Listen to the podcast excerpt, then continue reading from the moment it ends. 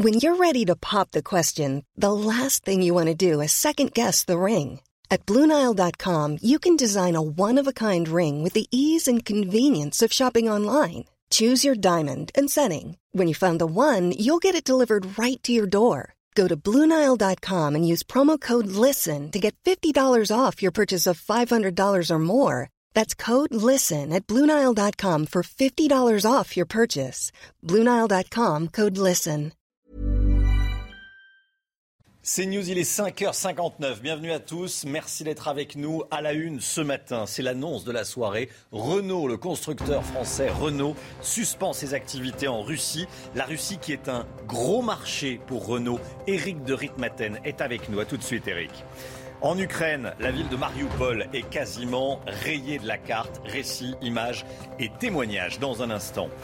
Un père de famille franco-turc passe devant les assises aujourd'hui à Beauvais. Il est accusé d'avoir assassiné le petit ami de sa fille qui ne lui plaisait pas parce qu'il ne faisait pas partie de sa communauté. Un crime d'honneur. Vous allez entendre le père de la victime. La dépouille d'Ivan Colonna, accueillie avec une haie d'honneur à l'aéroport d'Ajaccio avant les obsèques demain à Cargèse. On va vous montrer les images. Et puis l'épidémie de Covid, on a passé le cap des 100 000 cas quotidiens en moyenne sur 7 jours. Covid et ça repart. Regardez cette image de la soirée. Joe Biden en Europe hier soir à Bruxelles, le président américain qui va assister aux trois sommets organisés aujourd'hui par l'OTAN, l'Union européenne et le G7. L'objectif de ces rencontres, renforcer l'unité occidentale face à la Russie, mais également consolider l'arsenal de sanctions déjà prises contre Moscou. Et puis, euh, dans l'actualité de cette nuit, il y a également ce nouvel appel, Chana, de Volodymyr Zelensky, le président ukrainien. Et le président ukrainien qui appelle le monde entier à manifester contre la guerre en Ukraine. Écoutez ce qu'il a dit exactement. Je vous demande de vous lever contre la guerre à partir du 24 mars, un mois après le début de l'invasion. Venez au nom de la paix avec des symboles ukrainiens pour la liberté et pour la vie.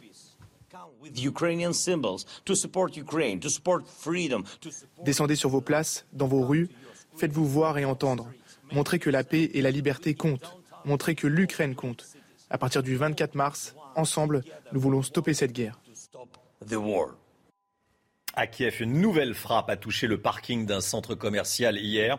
Selon les Ukrainiens, une personne aurait été tuée, deux autres blessés malgré ces bombardements. Selon le Pentagone, les Ukrainiens auraient réussi à repousser les Russes. L'armée de Vladimir Poutine serait bloquée au nord-ouest et à l'est de la capitale ukrainienne. Toujours selon le Pentagone, elle aurait même commencé à établir des positions défensives sur plusieurs fonds ukrainiens. Général Clermont, on a besoin de votre expertise. Un haut responsable du Pentagone indique que l'armée russe a reculé de plus de 30 km à l'est de Kiev.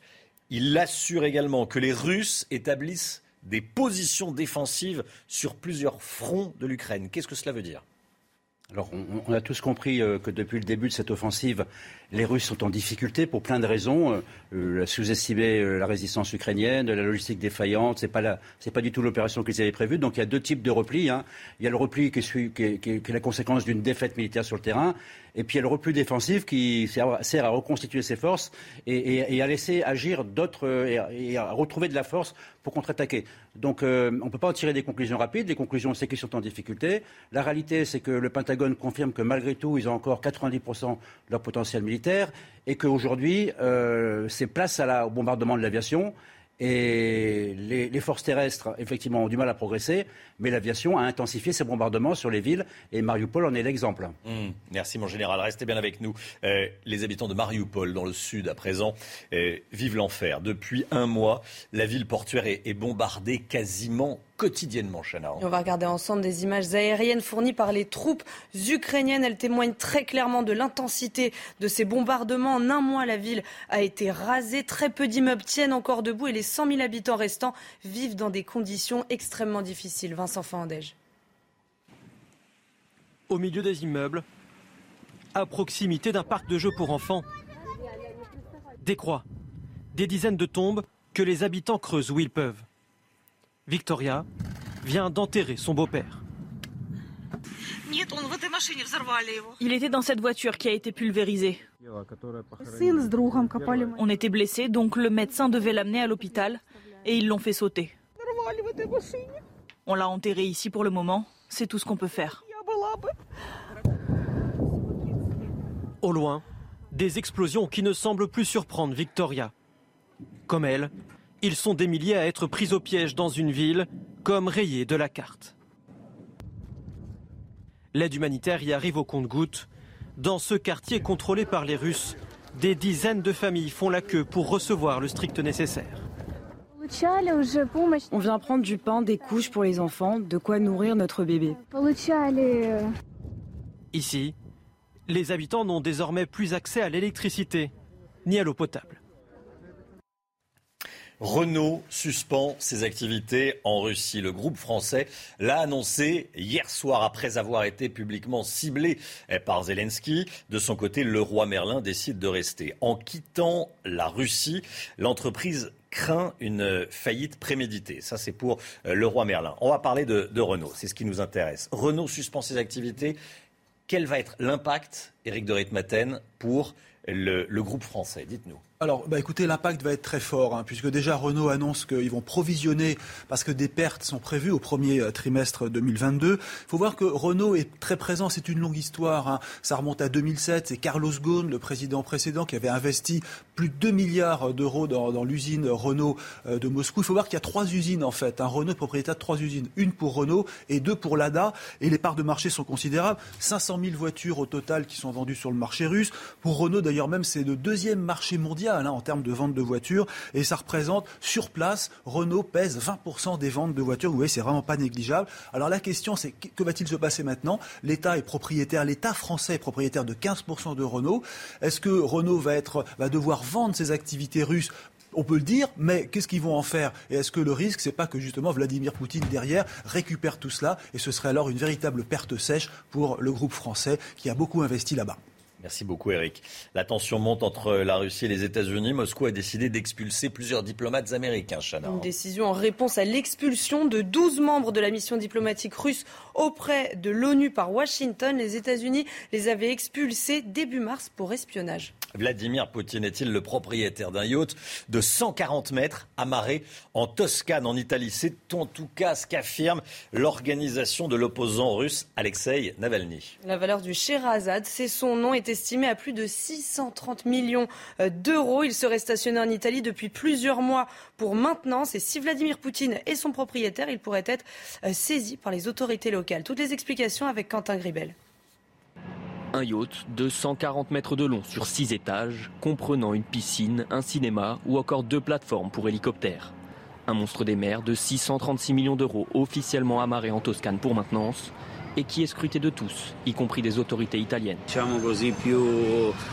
Cela ressemble à une embarcation de défense, plus qu'à un yacht de luxe. Il y a beaucoup de discrétion, c'est difficile de s'en approcher, c'est un monde très fermé, qui se défend bien. Car l'heureux propriétaire pourrait être Vladimir Poutine. Aucun doute pour l'équipe d'Alexei Navalny, principal opposant politique en Russie. Selon elle, hormis le capitaine du Scheherazade, tous les membres d'équipage seraient russes. Et ce n'est pas tout. Les membres d'équipage partagent tous un autre point commun. Ils travaillent pour le FSO, le service fédéral de protection, l'agence qui est chargée d'organiser la vie de Vladimir Poutine et surtout de la protéger. Il y a quelques jours, tout l'équipage a été changé au profit de personnel britannique. Une enquête de la police italienne est en cours pour identifier le propriétaire du bateau. Ses conclusions sont attendues dans les prochains jours. On voulait vous parler de ce drame ce matin. Souvenez-vous, eh, en 2014, Julien Videlaine, 20 ans, avait été tué de 18 coups de couteau par le père de sa petite amie. Père de famille turque, naturalisé euh, français, il ne supportait pas l'idée que sa fille, d'origine kurde comme lui, fréquente, sorte, comme on dit, avec un Français. Son procès s'ouvre aujourd'hui devant les assises de Beauvais. Noémie Schulz et Sacha Robin ont rencontré le père de la victime. Ce procès, Claude Videlaine l'attend depuis presque 8 ans. Depuis ce jour où son fils, Julien, a été tué de 18 coups de couteau par le père de sa petite amie, une jeune fille de 19 ans qu'il fréquentait depuis plus d'un an et demi. Je n'arrive pas à comprendre la réaction de cet homme. Pourquoi? De quel droit on peut enlever la vie de quelqu'un? De quel droit? Je vous dis, euh, un gosse de 20 ans. Un gosse de 20 ans. Tout ça pour, euh, pour l'honneur ou je ne sais pas trop quoi, ou je ne veux même pas savoir. Souffert. Hein. Vous imaginez 18 coups de couteau C'est horrible. C'est horrible.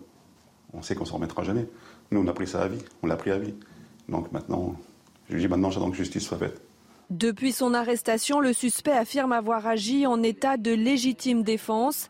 Il a expliqué aux enquêteurs avoir pris Julien Videlaine pour un cambrioleur qui tentait d'agresser sa fille. Mais pour la famille de Julien, il s'agit bien d'un crime d'honneur cette euh, relation qui était pleinement vécue par Julien et par cette jeune fille n'était pas approuvée par le père. Et, euh, et, si sa colère et si sa violence a été si grande ce jour-là, c'est parce qu'il était contrarié, il estimait qu'elle avait sali la réputation de la famille et euh, il estimait qu'il fallait mettre un terme définitif à cette histoire. Renvoyé pour meurtre, l'accusé encourt jusqu'à 20 ans de prison. Cette question qu'on vous pose ce matin, est-ce qu'il faut interdire le port du voile islamique dans la rue? Vous êtes 61% à répondre oui. C'est euh, un sondage qu'on vous révèle ce matin dans la matinale. C'est l'une des euh, propositions du euh, Rassemblement national. Notez que Jordan Bardella sera l'invité de Laurence Ferrari à 8h15 ce matin. On va parler euh, politique et écologie. Total Énergie porte plainte pour euh, diffamation contre Yannick Jadot, qui a accusé le groupe Total d'être complice de crimes de guerre en continuant euh, d'acheter du gaz russe. Paul Sujet avec nous. Est-ce que le candidat écologiste a eu raison d'employer cette expression? Je pense qu'elle est déplacée et qu'elle est choquante. D'une part parce que euh, Yannick Jadot accuse un groupe tout entier. Euh, le PDG hier a rappelé qu'on parle de 100 000 salariés, comme si le groupe tout entier était responsable effectivement euh, de la politique du groupe en Russie et puis des événements en, en, Ukraine. le PDG a rappelé d'ailleurs qu'il y a même des employés du groupe Total Energy en Ukraine qui sont des soldats qui combattent pour l'Ukraine contre les chars russes.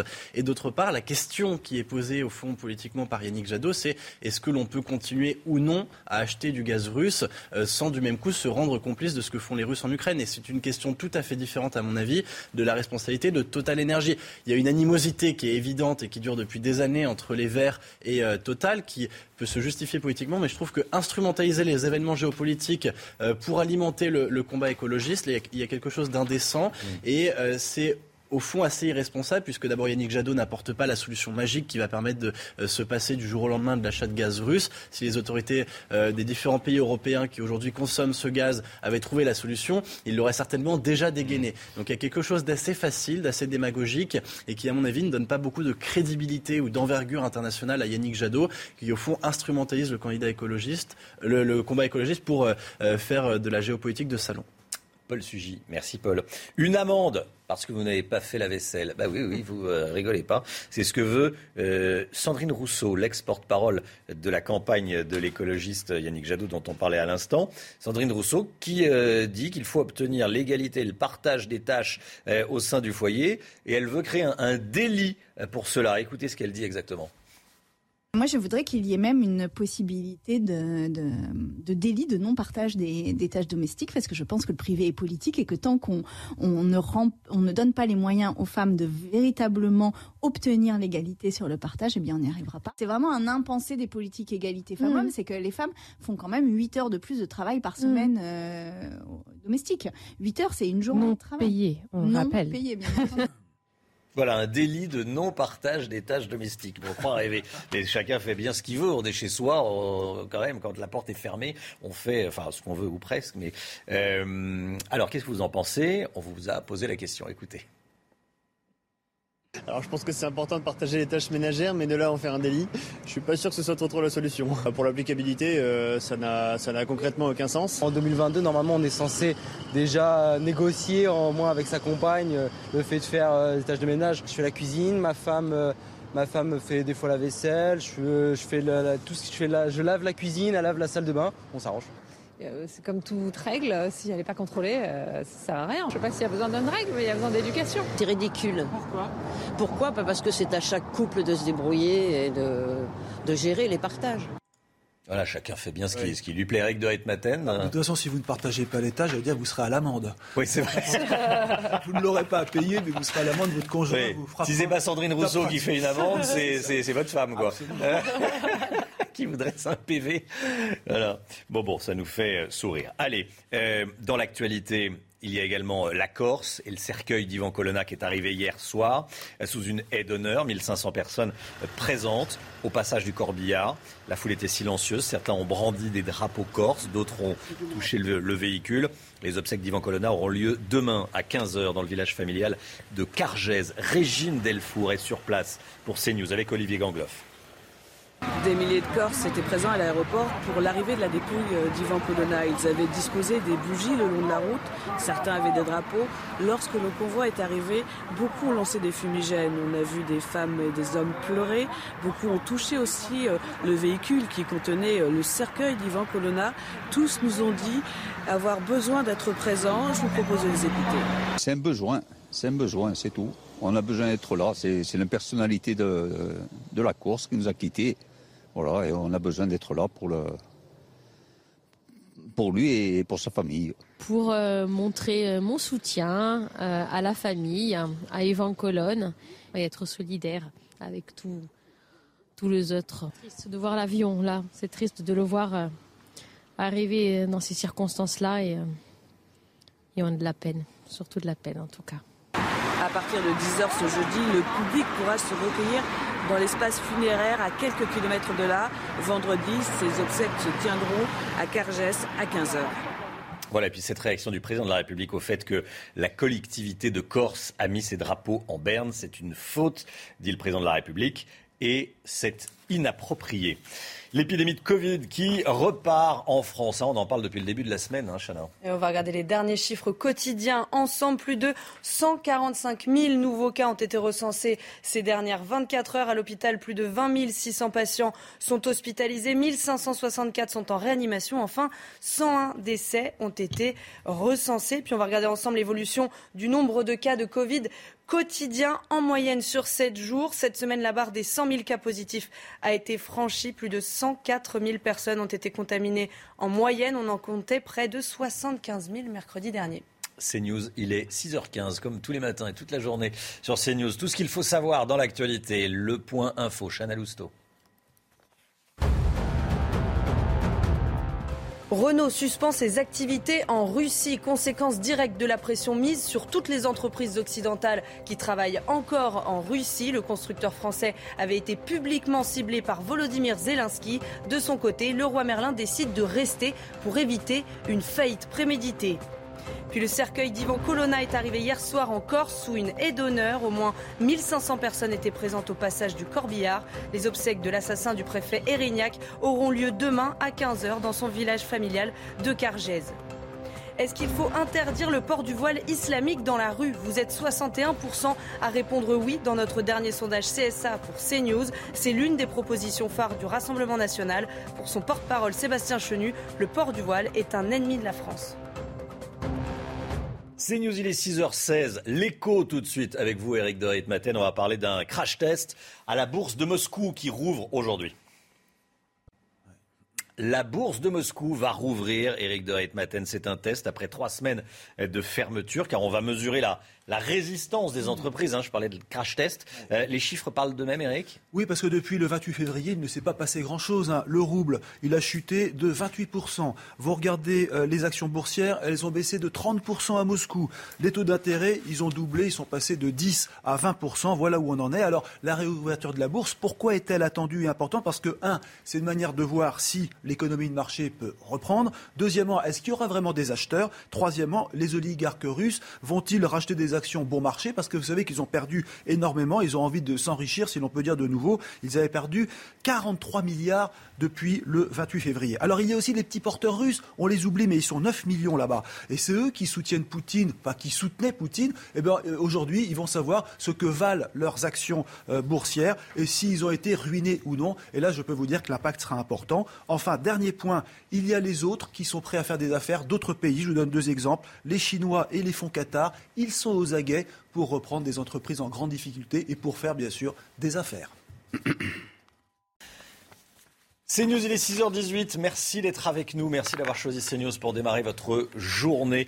Restez bien sûr CNews dans un instant. La météo avec Alexandra Blanc a des, très bonnes nouvelles à nous, à nous annoncer. Donc ça, ça tout va bien. Et puis, euh, on ira en Corse, bien sûr. la dépouille d'Ivan Colonna est, arrivée hier soir à, Ajaccio et d'honneur. pour Yvan Colonna avant ses obsèques demain à 15h à Cargèse. A tout de suite. C'est News 6h24, le sport, on va parler football et on va parler de l'équipe féminine de l'Olympique lyonnais qui a été surprise hier par la Juventus Turin, Chana. Eh oui, les Lyonnais se sont inclinés 2-1 en quart de finale allée de la Ligue des Champions et pourtant elles avaient ouvert le score dès la huitième minute de jeu mais les Italiennes ont réussi à renverser le match grâce à deux buts en deuxième mi-temps. Match retour dans une semaine à Lyon.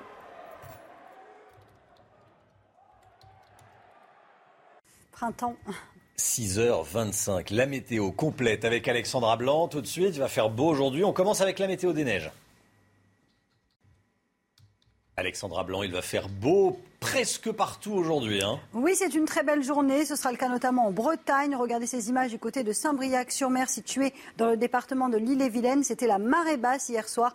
Les conditions météo vont rester très agréables, au moins jusqu'à la semaine prochaine. Alors au programme ce matin, un temps très lumineux. Il fait beau partout. On retrouve seulement un temps un petit peu plus voilé, un petit peu plus laiteux autour du golfe du Lion, avec le maintien du vent d'autant qui faiblit quand même par rapport aux jours précédents. Mais on aura toujours des rafales de l'ordre de 50 à 70 km par heure, notamment sur le Lauragais. Dans l'après-midi, toujours ce temps un petit peu plus brumeux, un petit peu plus voilé autour du golfe du Lion ou encore en allant euh, vers les Bouches du Rhône. On retrouvera quelques nuages, quelques cumulus, mais qui ne devraient pas altérer la sensation de beau temps. Plein soleil sur 99,9% du territoire. C'est vraiment une très très belle journée qui vous attend. Côté température, c'est déjà plutôt doux à Paris ou encore à Toulouse avec 7 degrés. En revanche, si vous êtes au Puy-en-Velay, vous avez moins 3 euh, degrés. Dans l'après-midi, les températures s'envolent. On est en moyenne 7 à 9 degrés au-dessus des normales de saison. Vraiment de la grande, grande douceur cet après-midi. 20 degrés à Paris, 18 degrés en moyenne euh, pour le Pays Basque, 19 degrés à Lyon, 20 degrés euh, du côté de Grenoble ou encore 19 degrés à Marseille et des températures vraiment très, très douces en Bretagne avec 19 degrés sous le soleil de Saint-Malo notamment. La suite du programme, les conditions météo vont rester très agréables pour les journées de vendredi, de samedi et de dimanche. Regardez votre week-end qui s'annonce printanier au nord comme au sud. On va retrouver néanmoins un petit peu de vent euh, sur le nord ou encore toujours un petit peu de vent d'autant autour du golfe du Lion et sur le midi euh, toulousain, avec donc ces températures qui vont rester très douces pour la saison. Alors on manque d'eau, mais a priori la semaine prochaine, on devrait retrouver un petit peu de pluie euh, sur l'ensemble des régions, avec d'ailleurs une chute des températures. Donc si vous aimez la douceur, profitez-en. Mais la semaine prochaine, on a besoin d'eau. A priori, on aura euh, de l'eau, de la pluie quasiment partout. C'est News, il est 6h29. Merci d'être avec nous. On est le jeudi 24 mars. L'équipe de la matinale est là. On est avec Chana Lousteau, on est avec Paul Sugy.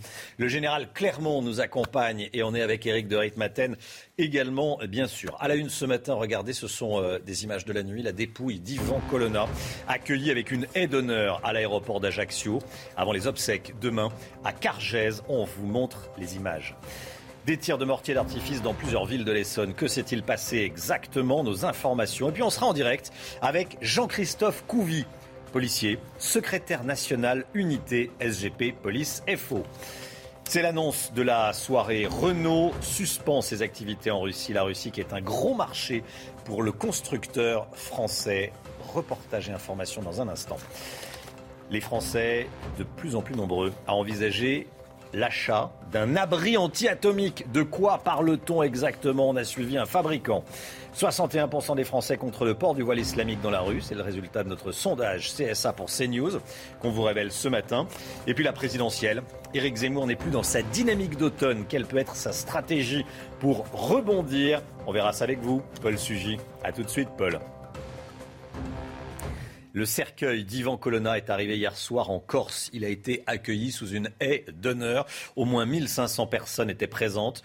Au passage du corbillard, la foule était silencieuse. Certains ont brandi les drapeaux corses, d'autres ont touché le véhicule. Les obsèques d'Ivan Colonna qui auront lieu demain à 15h dans son village familial de Cargèse. Pourquoi les Corses ont tenu à rendre hommage à Ivan Colonna? On a posé la question à ceux qui ont fait le déplacement hier soir. C'est un besoin, c'est un besoin, c'est tout. On a besoin d'être là, c'est la personnalité de, la course qui nous a quittés. Voilà, et on a besoin d'être là pour, le, pour lui et pour sa famille. Pour euh, montrer euh, mon soutien euh, à la famille, à Evan Colonne, et être solidaire avec tous les autres. Triste de voir l'avion là, c'est triste de le voir arriver dans ces circonstances-là et, et on a de la peine surtout de la peine en tout cas. Dans l'actualité également, les forces de l'ordre, une nouvelle fois victimes de violences urbaines en Ile-de-France. Ça s'est passé mardi soir à Corbeil-Essonne et à Grigny, dans le département de l'Essonne, Chana. Les policiers ont été pris au piège par des jeunes. Ils ont été visés par des tirs de mortier d'artifice. Les élus dénoncent une nouvelle fois un manque de moyens pour lutter contre ces délinquants. Jules Boiteau.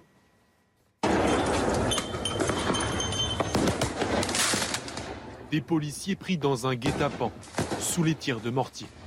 Mardi soir à Corbeil-Essonne, à la suite d'une interpellation, des jeunes mettent le feu à un véhicule pour attirer la police.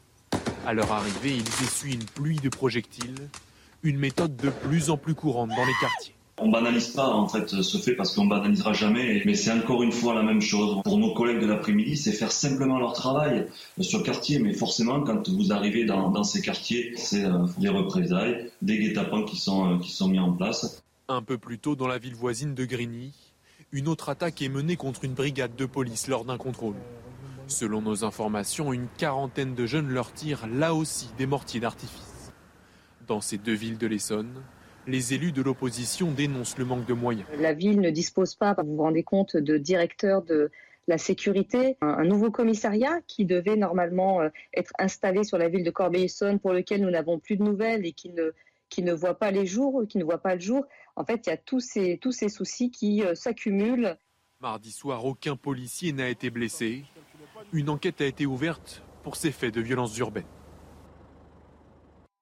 Cette information CNews également qui va, euh, je sais, vous faire réagir. Deux adolescents ont braqué une bijouterie rue Saint-Honoré en plein centre de la capitale, à deux pas de la place Vendôme, la prestigieuse place Vendôme. L'un des deux individus a été interpellé. Écoutez bien, il a 15 ans. Il a 15 ans. Son complice a appris la fuite, Chana. Sous la menace d'une arme blanche, les deux mineurs ont réussi à voler neuf montres de luxe. Le préjudice est estimé à 150 000 euros. Écoutez la réaction de Josias Claude du syndicat Unité SGP Police. En général, euh, quand on rentre en voie de délinquance, euh, on commet des petits larcins avant d'arriver à ce genre de, phénomène. C'est quand même euh, assez important d'aller braquer une bijouterie en pleine journée dans Paris. Il faut quand même avoir une certaine insouciance et aussi une certaine désinvolture pour s'attaquer à une bijouterie en pleine journée de cette manière-là et surtout à cet âge-là. ça laisse supposer qu'il y a un passé délinquant assez important. La guerre en Ukraine et Joe Biden qui est arrivé hier soir en Europe. Il a atterri à Bruxelles, le président américain qui vient assister aux trois sommets organisés aujourd'hui par l'OTAN, l'Union européenne et le G7. Objectif de ces rencontres, renforcer l'unité occidentale face à la Russie. Général Clermont, avec nous. Mon général, euh, pourquoi Joe Biden se, déplace-t-il? Euh, Pourquoi le président américain euh, prend-il le temps de venir en Europe? Ça veut dire que l'heure est grave? L'heure est grave, absolument, l'heure est grave. Et en fait, il vient en Europe pour faire une sorte de bilan à 30 jours de cette guerre, et puis finalement pour tenir un, conseil que j'appellerais de non-guerre à l'OTAN, puisque l'OTAN ne veut pas faire la guerre, mais se préparer à, une posture défensive. Donc les raisons pour lesquelles il vient, euh, en, particulier dans la partie OTAN, j'en vois à peu près trois, et je rappelle que l'OTAN, euh, pour nos téléspectateurs, euh, c'est la plus grande alliance militaire de l'histoire du monde, 30 pays, 1 milliard de, de dollars annuels d'équipement de la défense. Très très supérieur à la Russie, bien évidemment. Et à la tête de l'OTAN, il y a les Américains. Donc c'est le chef de l'OTAN, hein, c'est le chef de, l'Occident qui vient euh, remotiver ses troupes pour ses objectifs. Et ces objectifs, il y a trois objectifs hein, pour mmh. l'OTAN. Le premier, c'est de renforcer les flancs de l'OTAN pour assurer la, la, posture de, défense dissuasive telle qu'on l'a comprise pour que, le, le, conflit ne fasse pas tâche d'encre vers l'OTAN. La deuxième, c'est d'harmoniser la stratégie de livraison des armes, puisque chaque pays est libre de la stratégie des armes qu'il va donner aux Ukrainiens, avec un point très particulier qui va être la livraison de systèmes de défense antiaériens très performants, dont disposent les Bulgares et les Slovaques, et également les Turcs d'ailleurs, qui pourraient aider les Ukrainiens à équilibrer la guerre aérienne qui est essentielle. Je reviendrai peut-être plus tard sur la guerre aérienne nouveau. Et puis le troisième point, c'est peut-être, mais ça c'est dans les coulisses, hein, c'est de discuter de l'éventualité d'une réaction à des provocations de la Russie vis-à-vis des forces de l'OTAN, parce que je pense qu'à un moment donné, euh, Poutine va tenter la provocation pour tester la solidité, l'unité euh, des, Européens et de l'OTAN, qui est quand même la clé de voûte de la, stratégie des, Européens, c'est l'unité et la solidité dans cette espèce de non-guerre à laquelle ils se préparent. Que faire si Vladimir Poutine euh, passe la ligne rouge, franchit la ligne rouge, quelle doit être la réaction euh, de l'OTAN, de l'Occident? Il faut y réfléchir avant et pas. Euh, bah, je, me permets de préciser qu'il n'y a, pas de ligne rouge. Hein. C'est-à-dire que la ligne rouge est une invention récente euh, qui arrange un peu tout le monde. Hmm. Il y a en fait, il y a eu la seule ligne qui existe aujourd'hui, c'est la ligne de co-belligérance. Hein, dans la livraison des armes. À partir de quel moment Poutine peut dire bah, vous êtes rentré en guerre contre nous, donc je peux vous attaquer? Non, la vraie question de la ligne rouge, c'est éventuellement celle des provocations du côté euh, des Russes qui provoqueraient les forces de l'OTAN et qui obligeraient une, réponse de l'OTAN. Ça, c'est la ligne rouge dont ils vont discuter. La ligne rouge dont ils vont discuter. Merci beaucoup, mon général. Restez bien avec nous, bien sûr. À Kiev, une nouvelle frappe a touché un centre, euh, le parking hein, d'un centre commercial. Euh, hier, selon les Ukrainiens, une personne aurait été tuée, deux autres blessés malgré ces bombardements. Selon le Pentagone, les Ukrainiens auraient réussi à repousser une partie de l'armée russe, Chana. L'armée de Vladimir Poutine aurait reculé de plus de 30 km à l'est de Kiev ces dernières 24 heures, toujours selon le Pentagone. Elle aurait même commencé à établir des positions défensives sur plusieurs fonds en Ukraine. Et puis c'est une information de la soirée. Renault a annoncé qu'il suspendait ses activités en Russie, conséquence directe de la pression mise sur toutes les entreprises occidentales euh, qui travaillent encore en Russie. Hein. Le groupe français l'a annoncé euh, cette nuit. Un peu plus tôt, Renault avait été publiquement ciblé par Volodymyr Zelensky, civil de lettres. C'était le deuxième marché de la marque derrière la France, avec près de 500 000 véhicules vendus en 2021. Mais Renault a décidé de mettre en pause son activité en Russie et notamment son usine de Moscou. Le constructeur français réfléchit également à sa participation à la filiale russe Avtovaz qui produit les voitures Lada. Une annonce saluée par le chef de la diplomatie ukrainienne, Dmitro Kuleba. Je salue la déclaration du groupe Renault sur l'arrêt de ses activités industrielles en Russie. Un geste responsable dans le contexte de l'agression barbare de la Russie contre l'Ukraine. Plus tôt ce mercredi, le président ukrainien Volodymyr Zelensky avait exhorté devant le Parlement les entreprises françaises présentes sur place à cesser de soutenir la machine de guerre russe. L'Ukraine qui n'avait pas hésité à faire des montages pour dénoncer leur participation. Un appel entendu par Renault donc, mais repoussé par d'autres enseignes. Pour l'instant, le roi Merlin et Auchan ont décidé de rester en Russie. Question, est-ce que vous avez déjà pensé à investir dans un abri anti-atomique? Avec la guerre en Ukraine, la demande explose, même en France. Et nos équipes ont rencontré l'un des seuls fabricants français. Alors, question à quoi ça ressemble et comment ça fonctionne? Toutes les réponses dans ce reportage à Aix-en-Provence, signé Laure Para et Osla Munal. Voici à quoi ressemble un abri anti-atomique. 14 mètres carrés, entièrement équipé, 6 personnes peuvent y loger. C'est des véritables bunkers avec des portes blindées, NBC. Vous avez la ventilation. On fait toujours une sortie de secours si au cas où un jour il y a un problème au niveau de l'entrée et des lits à trois étages. Réseau électrique et réseau eau. Depuis la guerre en Ukraine, Enzo Petron court partout. Les commandes d'abri n'arrêtent pas. On a signé déjà six contrats en l'espace de, de 20 jours, 25 jours. Hein. Donc c'est oui, ça va. On essaie d'aller au plus vite, c'est vrai, parce que là, on est un petit peu pris de court, hein. mais on essaie de faire au plus vite qu'on peut. Le délai de construction est en ce moment de trois mois, au prix de 89 000 euros, l'abri de taille moyenne. Voilà, 90 000 euros l'abri de, taille euh, moyenne. Oui, certains, certains y pensent. Un commentaire général je pense qu'il vaut mieux faire une piscine en ce moment dans le sud. Euh, J'y ai pensé très fort. J'ai pas osé le dire. Mais effectivement, je me suis dit euh, que si j'avais 90 000 euros à dépenser, je préférerais faire une piscine que si on se fait une belle piscine qu'un abri anti-atomique. Mais bon, je vous dis oui, ça, plus sérieusement, euh, bon, c'est. On peut pas empêcher les gens d'avoir peur. Exactement, exactement. Plus que 17 jours avant le premier tour de la présidentielle. Comme chaque jour, on regarde ensemble les résultats de notre baromètre quotidien Opinionway pour CNews. Au premier tour, Emmanuel Macron stagne à 28% des intentions de vote. Plus un point pour Marine Le Pen, 19%. Jordan Bardella sera l'invité de Laurence Ferrari à 8h15. 14% pour Jean-Luc Mélenchon. Euh, moins un point pour Valérie Pécresse, 11%. Devant Éric Zemmour, 10%. 6% pour Yannick Jadot. Je vous laisse découvrir la suite des résultats. Au second tour, en cas de duel Macron-Le Pen, Emmanuel Macron gagne un point par rapport à hier. Il est donné gagnant avec 57% des intentions de vote, 43% pour Marine Le Pen. Paul Sugy, le score d'Éric Zemmour dans les sondages est tombé euh, autour de 10%. C'est moins qu'à l'automne.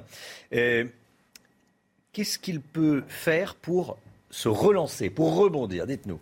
Oui, effectivement, euh, Romain, votre question euh, est la bonne. C'est-à-dire qu'on a l'impression que rien désormais n'arrive à recréer une dynamique dans la fin de campagne d'Éric Zemmour. Le ralliement de Marion Maréchal Le Pen était censé normalement euh, créer un nouvel enthousiasme autour du candidat, élargir aussi sa base, hein, parce que on voit que le score qu'il fait là dans les sondages, ça correspond effectivement à une espèce de, de, base. Il pourra difficilement descendre en dessous. Ça, on va dire que ça recouvre tous les gens qui sont convaincus qu'Éric Zemmour a raison, qui le suivaient déjà depuis très longtemps, qui probablement lisaient ses livres intéressé à ses chroniques dans les médias. Mais désormais, la question est de savoir comment est-ce qu'il peut sortir justement de cette espèce de fan zone de gens qui considèrent qu'Éric Zemmour est le champion inconditionnel de leur camp. Et pour ça, il faut peut-être qu'il sorte un petit peu, on va dire, de euh, cette euh, campagne de mots-clés où il va euh, lâcher à ses supporters, on va dire les mots qu'ils ont envie d'entendre. C'était il y a quelques jours le ministère de la remigration. C'est donc la façon dont il ponctue maintenant ses interventions de petits clins d'œil, on va dire, à ceux qui constituent son cercle le plus proche. Éric Zemmour maintenant a besoin de montrer qu'il a la stature, l'envergure d'un homme d'État, pas simplement le champion euh, d'un camp. Et je ne suis pas sûr qu'il ait, à mon avis, pris tout à fait la mesure euh, de cette nécessité d'élargir, encore une fois, la base de ceux qui peuvent considérer qu'il sera demain euh, l'homme politique qu'il faut à la France. Pour ça, le meeting de dimanche au Trocadéro va être un test. Il aura besoin de montrer qu'il est capable de parler à autre chose que simplement un camp, voire, pire encore, à des profils Twitter je suis contre la woke culture. Ce n'est pas moi qui le dis, mais le président de la République, euh, qui était l'invité de la chaîne Outre-mer, la première, hier. Écoutez. Et donc, il faut la regarder en face, sans complaisance, mais il ne faut pas vouloir l'effacer ou la réécrire. C'est pour ça que moi, je suis très opposé et très sévère avec toutes celles et ceux qui veulent déboulonner les statues. Je déteste ce truc. Je suis contre la woke culture. On déboulonne pas les statues. Mais il faut en faire d'autres. Il faut d'abord que nos monuments littéraires, culturels, puisse être érigé. Il faut, enseigner. D'abord, il faut mieux enseigner. Je constate que beaucoup, dans les territoires où on veut déboulonner les statuts, ils sont souvent pas fichus de m'expliquer l'histoire contemporaine cette euh, question qu'on vous pose ce matin et surtout ce sondage qu'on vous révèle. Regardez, est-ce qu'il faut interdire le port du voile islamique dans la rue? Vous êtes 61% à répondre oui. Dans notre dernier sondage CSA pour euh, CNews, 61% des Français pour une loi interdisant le port du voile islamique dans, la rue et donc 39% euh, contre cette loi. Il est 6h44, 7h moins le quart, bienvenue à tous comme euh, tous les quarts d'heure, un point complet sur l'actualité euh, sur CNews. Tout de suite, c'est le point info. Chana Lousteau. Cette information de la nuit, Renault suspend ses activités en Russie, conséquence directe de la pression mise sur toutes les entreprises occidentales. Le constructeur français avait été publiquement ciblé par Volodymyr Zelensky. De son côté, le roi Merlin décide de rester pour éviter une faillite préméditée. Le cercueil d'Ivan Colonna est arrivé hier soir en Corse. Il a été accueilli sous une aide d'honneur. Au moins 1500 personnes étaient présentes au passage du Corbillard. Les obsèques de l'assassin du préfet Erignac auront lieu demain à 15h dans son village familial de Cargèse. Et puis cette question, est-ce qu'il faut interdire le port du voile islamique dans la rue? Vous êtes 61% à répondre oui. C'est le résultat de notre dernier sondage CSA pour CNews. Jean-Christophe Couvi, secrétaire national unité SGP Police FO en direct avec nous. On va parler de ce qui s'est passé euh, dans le quartier des, Tarterets, euh, des incidents à Grigny, des incidents euh, également à Corbeil-Essonne, des tirs de mortier sur des policiers. Bonjour Jean-Christophe Couvi. Merci d'être en direct avec nous. Expliquez-nous, qu'est-ce qui s'est passé dans l'Essonne, là, dans ces deux villes? Mais en fait, depuis, depuis quelques jours, euh, il y a nos, nos, collègues qui font des, des mesures, euh, j'allais dire, de, de, de contrôle, hein, parce qu'il y a eu déjà des petits guet-apens, des échauffourées avec les policiers. Donc en fait, on fait de la sécurisation, c'est-à-dire qu'on fait des patrouilles euh, pédestres. Et là, ils veulent contrôler un groupe d'individus, une quinzaine de, personnes. Et bon, bah, voilà, c'est comme, souvent, le dialogue ne se fait pas et ça part tout de suite à la course, aux insultes et, à la rébellion. Donc il y a une interpellation, on ramène au commissariat et comme maintenant, encore une fois, c'est l'habitude, c'est-à-dire qu'il y a des mesures de, représailles de la part de, d'imbéciles, de, voyous, de délinquants, et donc qui organisent des guet-apens et qui font des feux de poubelle et qui attirent les policiers pour en découdre.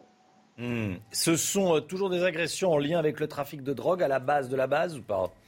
Alors le trafic de drogue, là, euh, dans l'histoire, c'était pas un point de deal. Alors c'était pas loin d'un point de deal qu'on connaît bien, mais c'est toujours les mêmes, les mêmes personnages en fait, voilà, qui gravitent autour. Euh, on voit bien qu'il y a une inertie autour des points de deal. Il y a, cette drogue qui, qui gangrène nos certains quartiers, et on voit qu'il y a une petite délinquance là qui s'est agrégée petit à petit, qui monte un peu en gamme, et surtout qui touche des individus qui sont jeunes, très jeunes. Oui, c'est ça, des individus euh, extrêmement jeunes. avec la guerre en Ukraine, on, certains ont le sentiment que la délinquance s'est arrêtée, plus personne n'en parle. Effectivement, on avait alors un focus. Euh, après, c'est logique aussi. Hein, euh, voilà, il y a un focus sur sur l'étranger. Du coup, on a on a plus du tout parlé de de, de la délinquance, euh, y, compris même dans les journaux télévisés. Voilà, c'était vraiment que que l'Ukraine. Et là, on, on, revient petit à petit à la réalité. On se rend compte qu'en fait, bah, la criminalité elle continue, la délinquance aussi. voilà, rien ne s'arrête. Hein, ce qui se passe en Ukraine, hélas, c'est malheureux, ça se passe en Ukraine. Mais en France, on continue avec nos vieux démons. Oui, c'est pour ça que je voulais qu'on en parle. Euh, je voulais vous entendre également euh, sur un braquage de bijouterie. On en parle ce matin sur CNews, commis euh, par un adolescent de 15 ans. Il y a deux ados, dont un qui s'est fait arrêter 15 ans, rue Saint-Honoré à Paris, quartier chic. Bon, c'est là où il y a les bijouteries les plus belles, près de la place Vendôme. on est encore un gamin quand on a 15 ans. Qu'est-ce que ça vous inspire? Bah, pour moi, ça m'inspire déjà un échec de la société. Enfin, un gamin de 15 ans qui va au braquage dans une bijouterie, euh, a priori, qui est même pas trop préparé. Enfin, normalement, quand on va dans, un braquage comme ça, on prépare, il y a des repérages, il faut quand même être confirmé. Euh, euh, on appelle ça des, délinquants chevronnés. Là, on voit bien que c'est fait un petit peu à la petite semaine. On arrive avec un couteau et puis on, on tente sa chance. Alors, depuis 2019, on se rend compte qu'il y a une évolution sur des vols comme ça de montres de luxe. Euh, c'est assez facile à écouler sur les réseaux sociaux, plus que par un mode classique de bijoux euh, avec des recels, euh, avec vraiment toute une filière bien particulière. Donc là, oui, on est tous un peu choqués, nous, dans, dans, dans la police. On se dit, bon, on aura vraiment tout vu. Et 15 ans, franchement, en fait, encore une fois, c'est, je pense que le, le, les messages de la justice ne passent pas. Voilà. Un gamin de 15 ans, je ne pense pas que ce soit un primo un délinquant. Je pense qu'il y a déjà il y a eu des signaux d'alerte. Et en fait, les messages ne passent pas. Il n'y a pas de mesures coercitives, ce sont que des mesures éducatives. Et je crois qu'à un moment donné, il va falloir revoir un petit peu le système pour les mineurs et se dire qu'on est en constat d'échec. Et moi, mes, les collègues de la, la protection euh, judiciaire de la jeunesse travaillent avec très peu de moyens. Ils font tout ce qu'ils peuvent. Et on se rend compte qu'en voilà, in fine, au, au bout de la chaîne, on n'y arrive pas. Et les messages ne passent pas. Jean-Christophe Couvi, c'est vrai qu'on passe pas de, euh, de bons gars, euh, adolescents sympas qui travaillent bien à l'école, à euh, braqueurs de, de banque. C'est-à-dire que c'est une montée, en, une montée, en, puissance. Il a certainement dû déjà avoir affaire à, la police et, et, et, à la magistrature, à la justice. Merci beaucoup. Merci beaucoup Jean-Christophe Couvi. Merci d'avoir été en direct avec nous et dans, dans la matinale CNews. Il est 6h48. On va parler sport à présent. On va parler de l'équipe féminine de l'Olympique lyonnais qui a été surprise hier par la Juventus Turin. C'est tout de suite. Les Lyonnaises se sont inclinées demain en quart de finale aller de la Ligue des Champions. Chana. Et eh oui, c'est la mauvaise surprise. Mm. Et pourtant, elles avaient bien commencé. Elles avaient ouvert le score dès la huitième minute de jeu. Mais les Italiennes ont réussi à renverser le match grâce à deux buts en deuxième mi-temps. Match retour dans une semaine à Lyon. C'est News, il est 6h49. Restez bien avec nous. Renault suspend ses activités en Russie. Renault euh, qui subit, comme toutes les entreprises qui travaillent en Russie, toutes les entreprises occidentales, la pression euh, pour euh, stopper son activité. Alors Renault a annoncé non pas qu'elle stoppait, qu'il stoppait ses, activités en Russie, il les suspend pour le moment. Pour le moment. Les informations d'Éric de Ritmaten dès le début du journal de, de 7h. Restez bien avec nous sur CNews. À tout de suite. C'est News 6h56, la météo avec vous Alexandra Blanc, il va faire beau partout, vous nous emmenez dans la Somme ce matin. Oui, on prend la direction du Crotoy avec hier d'excellentes conditions météo. Regardez, le temps était euh, parfait, conditions météo printanières, avec donc un ciel parfaitement dégagé. On va conserver exactement le même type de conditions aujourd'hui. C'est encore le printemps. Alors au programme ce matin, un temps très lumineux partout. On retrouve néanmoins un temps un petit peu plus voilé, un petit peu plus euh, brumeux, notamment autour du golfe du Lion, avec le vent d'autant qui continue à souffler. On va avoir des rafales de l'ordre de 80 euh, km par heure, notamment euh, sur le Lauragais ou encore de 40 km heure euh, pour le midi toulousain. Dans l'après-midi, toujours ce ciel légèrement laiteux, légèrement voilé en remontant vers les Cévennes ou encore au pied des Pyrénées. Le vent se maintient également, mais vraiment le beau temps est bien présent. Pas un seul nuage à l'horizon sur les régions du Nord, sur le Lyonnais ou encore en allant vers les Alpes. Journée printanière avec en prime des températures très très douces, 7 degrés ce matin pour le bassin parisien ou encore encore pour Toulouse. En revanche, c'est un petit peu plus frais sur les régions centrales avec 0 degré à Limoges ou encore à Clermont-Ferrand euh, ce matin. Et puis dans l'après-midi, les températures vont s'envoler. Regardez de la grande douceur une nouvelle fois. Aujourd'hui, 20 degrés à Paris, 19 degrés en moyenne entre Brest et Rennes, 17 degrés euh, pour Toulouse, 19 degrés à Lyon et localement 20 degrés entre Grenoble et Strasbourg. Température en moyenne 7 à 8 degrés au-dessus des normales de saison. Ce sont des températures à peu près dignes d'un mois de mai, voire même d'un mois de juin entre le bassin parisien et la Lorraine. La suite du programme, conditions météo très agréables également pour votre fin de semaine. Vendredi, samedi et dimanche, trois très belles journées avec néanmoins le retour d'un petit peu de vent sur les régions du nord samedi et dimanche. Le tout dans des températures qui vont rester particulièrement douces pour la saison. On aura quelques gelées le matin et de la grande douceur l'après-midi. Avoir une petite dégradation prévue la semaine prochaine. Changement de décor à partir de lundi. Retour de la pluie et de la fraîcheur. C'est News, il est 6h59. Bienvenue à tous et merci d'être avec nous. À la une ce matin, cette annonce de la soirée. Renault suspend ses activités en Russie. La Russie qui est un gros marché pour le constructeur français. Quel impact pour Renault? On va voir ça avec vous. Eric de Ritmaten. A tout de suite, Eric. En Ukraine, la ville de Mariupol est quasiment rayée de la carte. Récits, images et témoignages dans ce journal. Un père de famille franco-turc passe devant les assises aujourd'hui. Il est accusé d'avoir assassiné le petit ami de sa fille qui ne lui plaisait pas parce qu'il ne faisait pas partie de sa communauté. On appelle ça un crime d'honneur. Vous allez entendre le père de la victime. La dépouille d'Ivan Colonna, accueillie avec une aide d'honneur à l'aéroport d'Ajaccio. Avant les obsèques, demain à Cargèse, on va vous montrer les images. Et puis l'épidémie de Covid, on a passé le cap des 100 000 cas quotidiens en moyenne sur 7 jours. Tous les chiffres à suivre. Regardez cette image de la soirée. Joe Biden est arrivé en Europe hier soir. Il a atterri à Bruxelles. Le président américain qui vient assister aux trois sommets organisés aujourd'hui par l'OTAN, l'Union européenne et le G7. L'objectif de ces rencontres, renforcer l'unité occidentale face à la Russie, mais également consolider l'arsenal de sanctions déjà prises hein, contre Moscou. Et puis il y a également, dans les informations de la nuit, ce nouvel appel lancé par le président ukrainien Volodymyr Zelensky. Chana. Hein. Il appelle le monde entier à manifester contre la guerre en Ukraine. Écoutez ce qu'a dit précisément Volodymyr Zelensky. Je vous demande de vous lever contre la guerre à partir du 24 mars, un mois après le début de l'invasion. Venez au nom de la paix avec des symboles ukrainiens pour la liberté et pour la vie.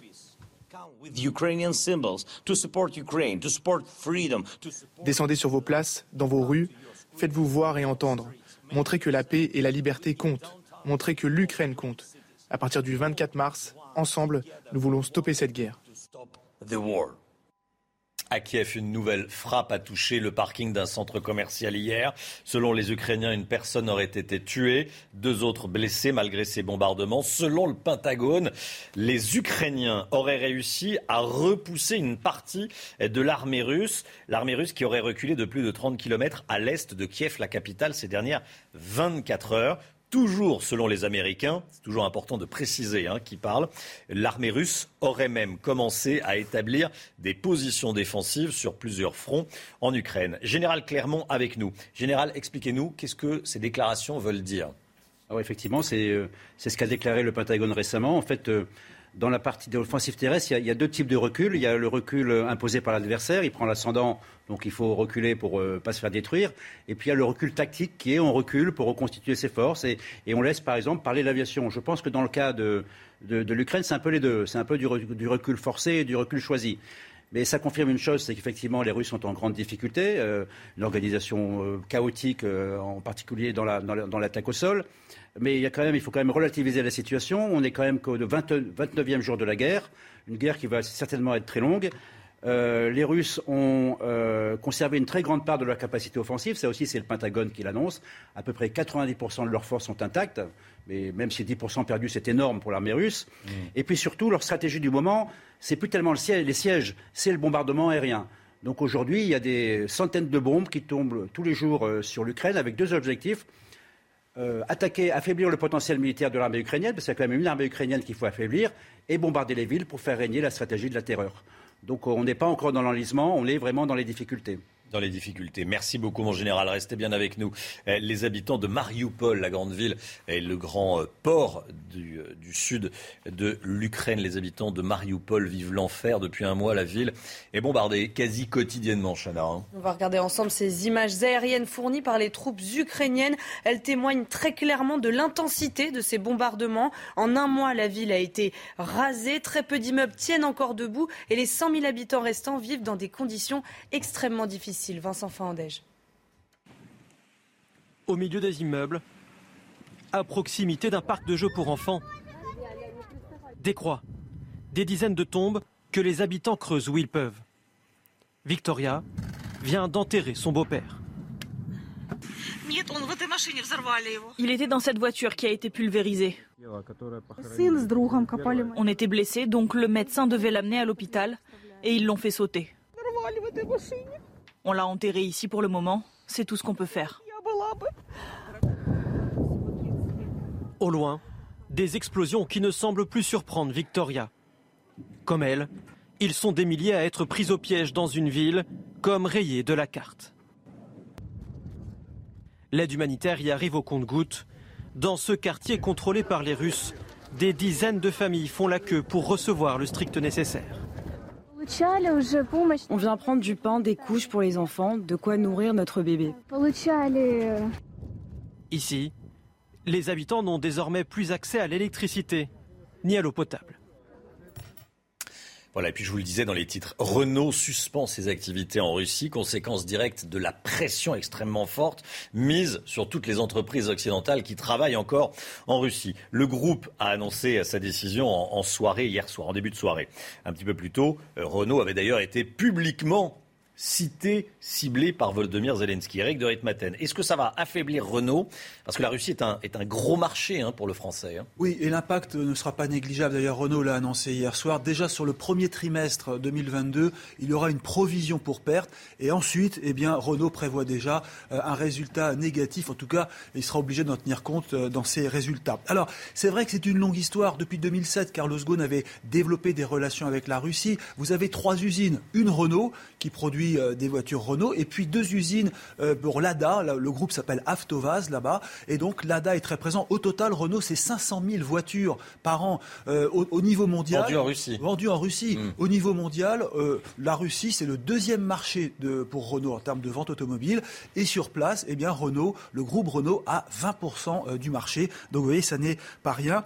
Là-bas, je le disais, 500 000 voitures. Vous avez 45 000 salariés. La question, c'est de savoir ce que l'État même français va faire. Vous savez que l'État possède 15% euh, de Renault. Est-ce qu'il va demander aux dirigeants actuels de vendre cette part? Le dire, c'est facile. Maintenant, qui rachètera Si euh, rien, est-ce que c'est vendable? Euh, Vladimir Poutine serait tout à fait heureux de remettre la main sur cette entreprise, finalement de piller ce qu'il y a et piller des années d'investissement qui ont coûté très cher à Renault. On n'en est pas là pour l'instant, je précise. C'est une suspension de l'activité, mais ça prépare un futur retrait. Merci beaucoup, Eric. Euh, je voulais vous parler euh, ce matin de ce procès. C'était en 2014. Julien Videlaine, 20 ans, avait été tué de 18 coups de couteau par le père de sa petite amie. Le père de famille turc, naturalisé français, ne supportait pas l'idée que sa fille, d'origine kurde, euh, comme lui, fréquente un Français. Le procès s'ouvre aujourd'hui devant les assises de Beauvais. Noémie Schulz et Sacha Robin ont rencontré le père de la victime. Ce procès, Claude Videlaine l'attend depuis presque huit ans. Depuis ce jour où son fils, Julien, a été tué de 18 coups de couteau par le père de sa petite amie, une jeune fille de 19 ans qu'il fréquentait depuis plus d'un an et demi. Je n'arrive pas à comprendre la réaction de cet homme. Pourquoi? De quel droit on peut enlever la vie de quelqu'un? De quel droit? Je vous dis, euh, un gosse de 20 ans. Un gosse de 20 ans. Tout ça pour, euh, pour l'honneur ou je sais pas trop quoi, ou je veux même pas savoir. Souffert. Vous imaginez 18 coups de couteau? C'est horrible. C'est horrible. On sait qu'on s'en remettra jamais. Nous, on a pris ça à vie. On l'a pris à vie. Donc maintenant, je dis maintenant, j'attends que justice soit faite.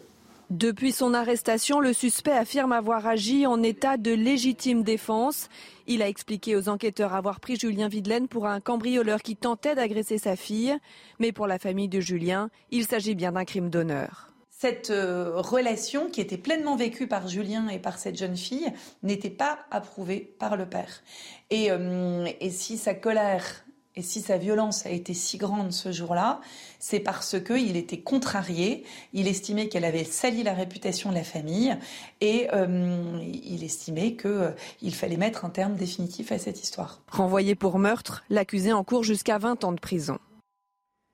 Ce sondage, c'est ça pour CNews qu'on vous révèle ce matin dans la matinale. Est-ce qu'il faut interdire le port du voile islamique dans la rue? Vous dites oui à 61%, vous dites non à 39%. 61% des Français euh, qui, euh, d'après ce sondage, c'est ça pour CNews qu'on vous révèle ce matin, sont pour une loi qui interdirait le port du voile islamique dans la rue. Le cercueil d'Ivan Colonna est arrivé hier soir en Corse. Il a été accueilli sous une haie d'honneur. Au moins 1500 personnes étaient présentes au passage du corbillard. La foule était silencieuse. Certains ont brandi des drapeaux corses, d'autres ont voulu toucher le, véhicule, Chalard. Hein. Les obsèques d'Ivan Colonna auront lieu demain à 15h dans son village familial de Cargès. Nos envoyés spéciaux, Régine Delfour et Olivier Gangloff, sont sur place. Des milliers de Corses étaient présents à l'aéroport pour l'arrivée de la dépouille d'Ivan Colonna. Ils avaient disposé des bougies le long de la route, certains avaient des drapeaux. Lorsque le convoi est arrivé, beaucoup ont lancé des fumigènes. On a vu des femmes et des hommes pleurer. Beaucoup ont touché aussi euh, le véhicule qui contenait euh, le cercueil d'Ivan Colonna. Tous nous ont dit avoir besoin d'être présents. Je vous propose de les écouter. C'est un besoin, c'est un besoin, c'est tout. On a besoin d'être là. C'est la personnalité de, la course qui nous a quittés. Et on a besoin d'être là pour, lui et pour sa famille. Pour euh, montrer euh, mon soutien euh, à la famille, à Yvan Colonne, et être solidaire avec tous les autres. Triste de voir l'avion là, c'est triste de le voir arriver dans ces circonstances-là et, et on a de la peine, surtout de la peine en tout cas. À partir de 10h ce jeudi, le public pourra se recueillir dans l'espace funéraire à quelques kilomètres de là. Vendredi, ces obsèques se tiendront à Cargès à 15h. Voilà, et puis cette réaction du président de la République après la décision de la collectivité de Corse de mettre ses drapeaux en berne. Pour Emmanuel Macron, c'est une faute et c'est inapproprié. Plus que 17 jours avant le premier tour de l'élection présidentielle, on n'oublie pas, hein, on a tendance à l'oublier, mais on vote. Il y a une présidentielle cette année, on vote. Euh, le premier tour, ça sera le 10 avril, notez-le, c'est un dimanche, comme euh, à chaque présidentielle. Et comme chaque jour, on regarde ensemble les réactions de notre baromètre quotidien Opinionway. Pour CNews, Emmanuel Macron qui stagne à 28% d'intention de vote par rapport à hier. Il a perdu deux points en une semaine. Marine Le Pen gagne un point et se qualifie toujours au second tour avec 19% d'intention de vote. Jean-Luc Mélenchon 14% stable, moins 1 point pour Valérie Pécresse, 11%, Éric Zemmour, 10% stable, stable, stabilité également pour Yannick Jadot. Je vous laisse découvrir la suite pour le premier tour. Et puis en cas de duel Macron-Le Pen, voici ce que ça donnerait selon notre baromètre. 57% pour Emmanuel Macron, 43% pour Marine Le Pen. Yannick Jadot qui euh, stagne, on l'a vu, et qui, Yannick Jadot, le candidat écologiste, euh, qui a fait cette déclaration et qui a pris cette décision. Il, euh, il a critiqué violemment Total, il a accusé le groupe Total d'être complice de crimes de guerre en continuant d'acheter du gaz russe. Total Energy a décidé de, porter plainte pour diffamation. Paul Sugy, est-ce que le candidat écologiste a eu raison d'employer cette expression de crime de guerre? Non, non, je pense qu'elle est largement exagérée. Mmh. Euh, dire que Total Energy seront complices des crimes de guerre de la Russie, c'est adopter une position euh, de père la morale qui plaidera un petit peu en surplomb du débat. C'est-à-dire que c'est très facile euh, de dire qu'il faudrait arrêter du jour au lendemain d'acheter du gaz russe, hein, donc ce qu'il reproche à Total Energy, et, et, de dire que continuer de l'acheter, c'est se rendre complice des crimes russes Simplement, Yannick Jadot aujourd'hui n'a pas fait la démonstration euh, qu'il était possible de s'affranchir de ces importations de gaz du jour au lendemain. Et d'ailleurs, il était euh, le candidat désigné à l'issue de la primaire écolo en 2017. Il s'était finalement retiré au profit du candidat socialiste. Euh, si Yannick Jadot avait été élu président de la République en 2017, il est probable que nous serions encore plus dépendants aujourd'hui du gaz russe que nous ne le sommes, parce que le programme écologiste en matière d'énergie ne nous permet pas, la, sortie immédiate du nucléaire ne nous permet pas aujourd'hui d'être euh, autonome en approvisionnement en énergie. Et par ailleurs, on a le sentiment que Yannick Jadot, lorsqu'il parle d'écologie, le fait toujours avec des intentions cachées. Alors ici, il mêle géopolitique et écologie, à mon avis, dans un alliage qui est dangereux. Il le fait sur d'autres sujets. Par exemple, quand il parle du bien-être animal, on ne sait jamais s'il se positionne du point de vue de l'environnement ou euh, de la cause animaliste, par exemple. Et cette confusion permanente, à mon avis, explique le faible score aujourd'hui des écologistes. On a l'impression qu'il y a toujours euh, une idéologie cachée derrière leur prise de position environnementaliste. Merci beaucoup, Paul Sugy. Écoutez bien, une amende parce que vous n'avez pas fait la vaisselle. Bah oui, c'est ce que veut Sandrine Rousseau, qui est l'ancienne porte-parole euh, du candidat euh, écolo. Selon elle, elle veut créer un délit de non-partage des tâches domestiques. Bon, c'est un peu en rigolant, c'est un peu fumeux. écoutez ce qu'elle propose exactement, ce qu'elle a dit exactement. Moi, je voudrais qu'il y ait même une possibilité de, de, délit de non-partage des, tâches domestiques, parce que je pense que le privé est politique et que tant qu'on on ne, on ne donne pas les moyens aux femmes de véritablement obtenir l'égalité sur le partage, eh bien, on n'y arrivera pas. C'est vraiment un impensé des politiques égalité femmes-hommes, mmh. c'est que les femmes font quand même 8 heures de plus de travail par semaine mmh. euh, domestique. 8 heures, c'est une journée de travail. Payé, on non rappelle. Payé, bien. Voilà, bon, et vous, qu'est-ce que vous en pensez? Est-ce qu'il faut contrôler le partage des tâches à la maison? On vous a posé la question, écoutez. Alors je pense que c'est important de partager les tâches ménagères, mais de là en faire un délit, je suis pas sûr que ce soit trop trop la solution. Pour l'applicabilité, euh, ça n'a concrètement aucun sens. En 2022, normalement, on est censé déjà négocier en moins avec sa compagne euh, le fait de faire euh, des tâches de ménage. Je fais la cuisine, ma femme. Ma femme fait des fois la vaisselle, je, je fais tout ce que je fais je lave la cuisine, elle lave la salle de bain, on s'arrange. Euh, c'est comme toute règle, si elle n'est pas contrôlée, euh, ça sert à rien. Je ne sais pas s'il y a besoin d'une règle, mais il y a besoin d'éducation. C'est ridicule. Pourquoi? Pourquoi? Parce que c'est à chaque couple de se débrouiller et de, de gérer les partages. Ah, je suis bien d'accord avec cette dame. Chacun, chacun, bien, chacun fait ce qui lui plaît euh, chez lui. Paul, il y a une phrase. Là, je vous sens énervé. il y, a une phrase. C'est un peu ridicule, peut-être, mais il y a une phrase qui est vraiment dangereuse. C'est quand elle dit le privé est politique. C'est-à-dire qu'il y a une espèce de volonté totalisante de tout politiser. Tout est là. C'est-à-dire que j'ai le droit de regarder ce, que, ce qui se passe chez vous. Euh, voilà. Effectivement. Et voilà ce que propose donc Sandrine Rousseau. Il est 7h14, 7h15, comme tous les jours, tout ce qu'il faut savoir, et tous les quarts d'heure, hein, euh, tout ce qu'il faut savoir dans l'actualité sur CNews, c'est le point info. Chana Lousteau. Renault suspend ses activités en Russie, conséquence directe de la pression mise sur toutes les entreprises occidentales. Un peu plus tôt, le constructeur français avait été publiquement ciblé par Volodymyr Zelensky. De son côté, le roi Merlin décide de rester pour éviter une faillite préméditée. Le cercueil d'Ivan Colonna est arrivé hier soir en Corse. Il a été accueilli sous une aide d'honneur. Au moins 1500 personnes étaient présentes au passage du Corbillard. Les obsèques de l'assassin du préfet Erignac auront lieu demain à 15h dans son village familial de Cargèse. Et puis cette question, est-ce qu'il faut interdire le port du voile islamique dans la rue? Vous êtes 61% à répondre oui. C'est le résultat de notre dernier sondage CSA pour CNews. 7h15. L'écho tout de suite. L'économie avec un crash test à la bourse de Moscou aujourd'hui. Un grand jour à Moscou puisque la bourse va rouvrir. Eric de Reitmaten, c'est un test après trois semaines de fermeture.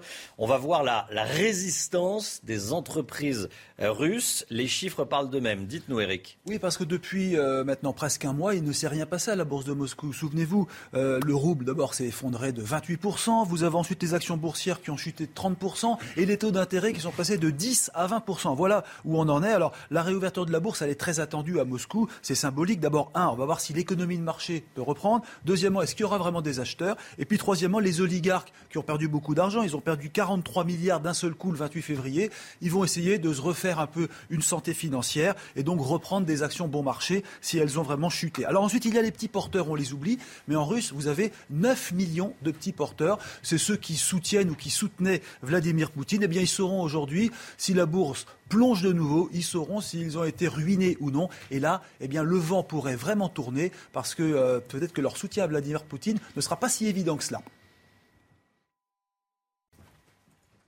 Les difficultés de l'équipe féminine de l'OL, surprise hier par la Juventus Turin. On en parle tout de suite.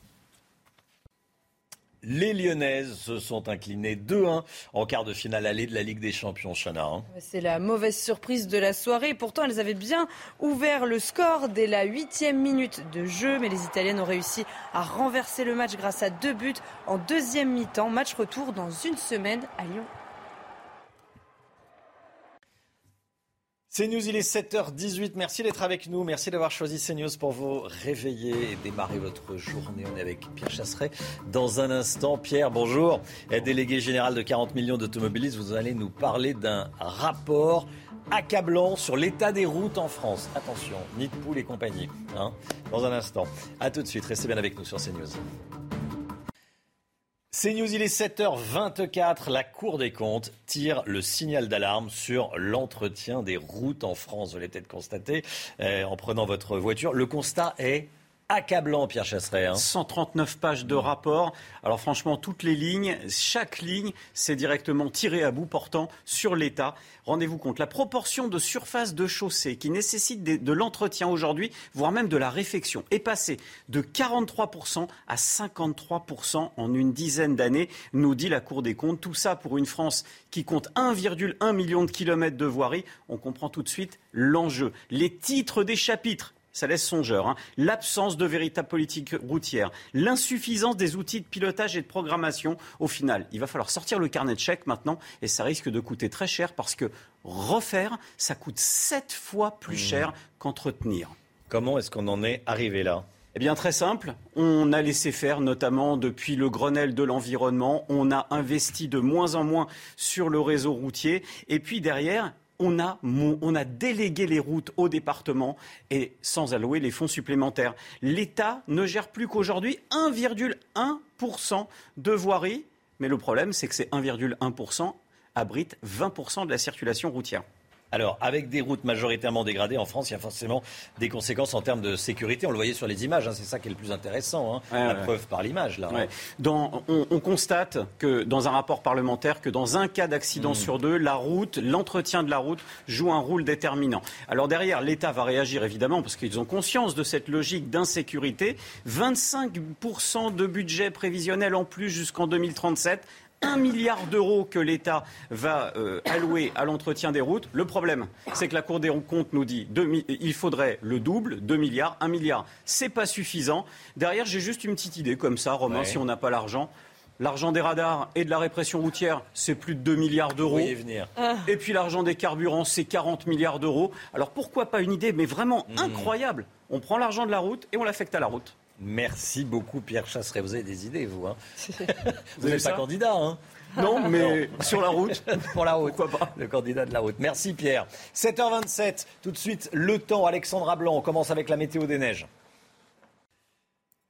7h28, la météo avec vous, Alexandra Blanc. Il va faire beau partout en France aujourd'hui, Alexandra. Oui, mon cher Romain, une journée printanière en perspective. Du soleil pour tout le monde. On a seulement quelques petits nuages autour du golfe du Lion ce matin et le vent d'autant qui se maintient, même s'il faiblit. Puis dans l'après-midi, du grand beau temps au nord comme au sud. Après-midi, printanière, excellentes conditions. Un ciel un petit peu plus laiteux, un petit peu plus voilé en remontant vers les Cévennes. Côté température, c'est très doux ce matin à Paris ou encore à Toulouse avec 7 degrés contre moins 3 degrés pour le Puy. Et puis dans l'après-midi, température digne d'un mois de mai, voire même d'un mois de juin. 20 degrés à Paris, 18 degrés pour le Pays Basque et en moyenne 20 degrés entre Strasbourg et Grenoble. Il est 7h29. Merci d'être avec nous. Merci d'avoir choisi CNews pour démarrer votre journée de jeudi 24 mars. À la une, regardez la dépouille d'Ivan Colonna, accueilli avec une haie d'honneur à l'aéroport d'Ajaccio hier soir avant les obsèques. Demain, à Cargèse, on vous montre les images. Des tirs de mortier d'artifice dans plusieurs villes de l'Essonne. Que s'est-il passé exactement Nos informations dans ce journal. C'est l'annonce de la soirée. Renault suspend ses activités en Russie. La Russie qui est un gros marché pour le constructeur français. Est-ce que cela va affaiblir Renault? On en parle ce matin. Les Français de plus en plus nombreux à envisager l'achat d'un abri anti-atomique. Vous avez bien entendu de quoi parle-t-on exactement on est allé à la rencontre d'un fabricant et on va vous emmener dans un abri anti-atomique. 61% des Français contre le port du voile islamique dans la rue. C'est le résultat de notre sondage CSA pour CNews qu'on vous révèle ce matin. Et puis Marine Le Pen qui remonte dans les sondages. Elle se renforce. La candidate RN à la présidentielle gagne un point dans notre dernier sondage CSA pour CNews. 19% d'intention de vote au premier tour. On verra avec vous, Jérôme Béglé, jusqu'où elle peut aller. Le cercueil d'Ivan Colonna est donc arrivé hier soir en Corse, accueilli sous une haie d'honneur. Au moins 1500 personnes étaient présentes au passage du corbillard. Foule silencieuse, certains ont brandi des drapeaux corses. Pourquoi les personnes présentes ont-elles tenu à rendre hommage à Ivan Colonna? On a posé la question à ceux qui ont fait le déplacement hier soir. C'est un besoin, c'est un besoin, c'est tout. On a besoin d'être là. C'est la personnalité de, la course qui nous a quittés. Voilà, et on a besoin d'être là pour, le, pour lui et pour sa famille. Pour euh, montrer euh, mon soutien euh, à la famille, à Yvan Colonne, et être solidaire avec tous tous les autres. Triste de voir l'avion là, c'est triste de le voir arriver dans ces circonstances-là et, et on a de la peine, surtout de la peine en tout cas. Les forces de l'ordre, une nouvelle fois victimes de violences urbaines en Ile-de-France. Ça s'est passé mardi soir à Corbeil-Essonne et à Grigny, dans le département de l'Essonne, Chana. Hein. Des policiers ont été pris au piège par un groupe d'individus. Ils ont été visés par des tirs de mortier et d'artifice. Les élus dénoncent une nouvelle fois un manque de moyens pour lutter contre ces délinquants. Jules Boiteau.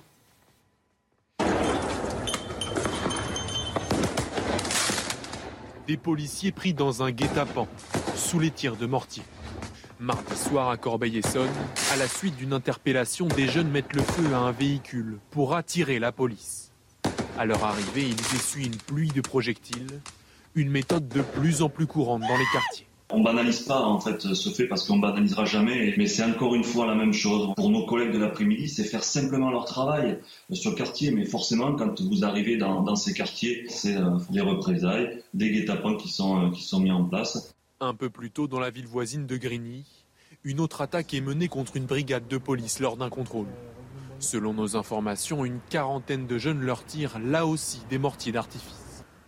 Dans ces deux villes de l'Essonne, les élus de l'opposition dénoncent le manque de moyens. La ville ne dispose pas, vous vous rendez compte, de directeur de la sécurité, un, nouveau commissariat qui devait normalement euh, être installé sur la ville de Corbeil-Essonne pour lequel nous n'avons plus de nouvelles et qui ne qui ne voit pas les jours, qui ne voit pas le jour. En fait, il y a tous ces, tous ces soucis qui euh, s'accumulent. Mardi soir, aucun policier n'a été blessé. Une enquête a été ouverte pour ces faits de violence urbaine. Cette autre information, euh, CNews, euh, qui va vous faire réagir. Écoutez bien, deux adolescents ont braqué une bijouterie rue Saint-Honoré à Paris, dans le très chic quartier de la place Vendôme, où il y a les plus belles bijouteries. L'un de ces adolescents a été interpellé. Écoutez bien son âge. Il a 15 ans. Il a 15 ans. Son complice a pris la fuite. Sous la menace d'une arme blanche, les deux mineurs ont réussi à voler neuf montres de luxe, préjudice estimé à 150 000 euros. Josias Claude du syndicat Unité SGP Police. En général, euh, quand on rentre en voie de délinquance, euh, on commet des petits larcins avant d'arriver à ce genre de, phénomène. C'est quand même euh, assez important d'aller braquer une bijouterie en pleine journée dans Paris. Euh, faut quand même avoir une certaine euh, insouciance et aussi une certaine euh, désinvolture pour s'attaquer à une bijouterie en pleine journée de cette manière-là et surtout à cet âge-là. ça laisse supposer qu'il y a un passé délinquant assez important. Joe Biden est arrivé hier soir en Europe. Il a atterri à Bruxelles, le président américain qui vient en Europe assister à, trois sommets, Chana. Les trois sommets organisés aujourd'hui par l'OTAN, par l'Union européenne et le G7. L'objectif de ces rencontres, renforcer l'unité occidentale face à la Russie, mais également consolider l'arsenal de sanctions déjà prises contre Moscou. Général Clermont, pourquoi le président américain vient-il, se déplace-t-il? On peut dire que l'heure est grave? L'heure est grave, effectivement, et on assiste à une très grosse séquence politique, en particulier en ce qui va concerner les décisions prises par l'OTAN. Je pense que le plus important, ces trois séquences malgré tout. C'est le troisième sommet euh, de l'OTAN depuis le début de la guerre. Les deux ont été en virtuel pour des raisons de Covid. Donc c'est le premier sommet en présentiel où le président Biden va arriver et, exposer la, stratégie américaine euh, qui va être adoptée par l'OTAN.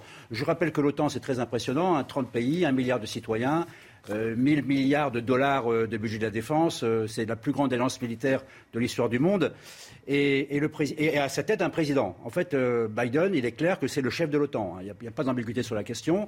Les décisions sont prises par consensus, mais il y a une voix qui pèse beaucoup plus que les autres, c'est celle du président Biden. Trois décisions vont être prises, à mon avis. Une, c'est dissuader. Deux, c'est protéger. Trois, c'est aider. Dissuader, c'est rappeler l'importance de l'engagement des forces américaines dans le dispositif de protection et de dissuasion du flanc Est. Donc il y a à peu près 100 000 euh, troupes euh, américaines en Europe, donc c'est quand même considérable. Hein. Ce n'est pas du tout ce qu'avait prévu Trump il y a quelques années.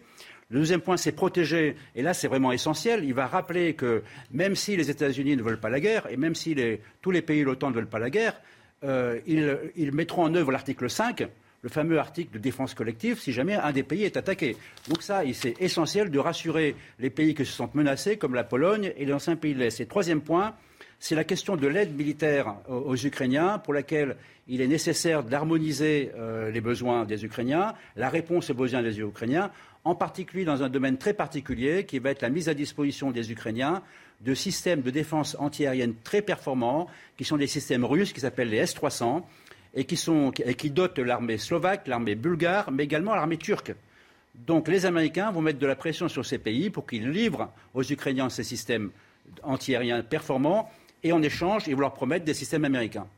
Merci beaucoup, mon général. Restez bien avec nous, s'il vous plaît. À Kiev, une nouvelle frappe a touché le parking d'un centre commercial hier. Selon les Ukrainiens, une personne aurait été tuée, deux autres blessés, Chana. Malgré ces bombardements, selon le Pentagone, les Ukrainiens auraient réussi à faire reculer les Russes. L'armée de Vladimir Poutine aurait reculé de plus de 30 km à l'est de Kiev ces dernières 24 heures. Toujours selon le Pentagone, elle aurait même commencer à établir des positions défensives sur plusieurs fronts de l'Ukraine. C'est une information de ces dernières heures. Renault suspend ses activités en Russie, conséquence directe de la pression extrêmement forte mise sur toutes les entreprises occidentales qui travaillent toujours en, Russie. On va en reparler avec Eric de Ritmaten dans un instant dans la chronique Écho. Est-ce que vous avez déjà pensé à investir dans un abri anti-atomique? Avec la guerre en Ukraine, la demande explose. Même en France, nos équipes ont rencontré l'un des seuls fabricants français. On va aller à l'intérieur d'un de ces abris. Alors à quoi ça ressemble? Ça marche Toutes les réponses dans ce reportage à Aix-en-Provence, signé Laure Para-Lemunal et le récit de Vincent Fandège. Voici à quoi ressemble un abri anti-atomique. 14 mètres carrés, entièrement équipés. 6 personnes peuvent y loger. C'est des véritables bunkers avec des portes blindées, NBC. Vous avez la ventilation.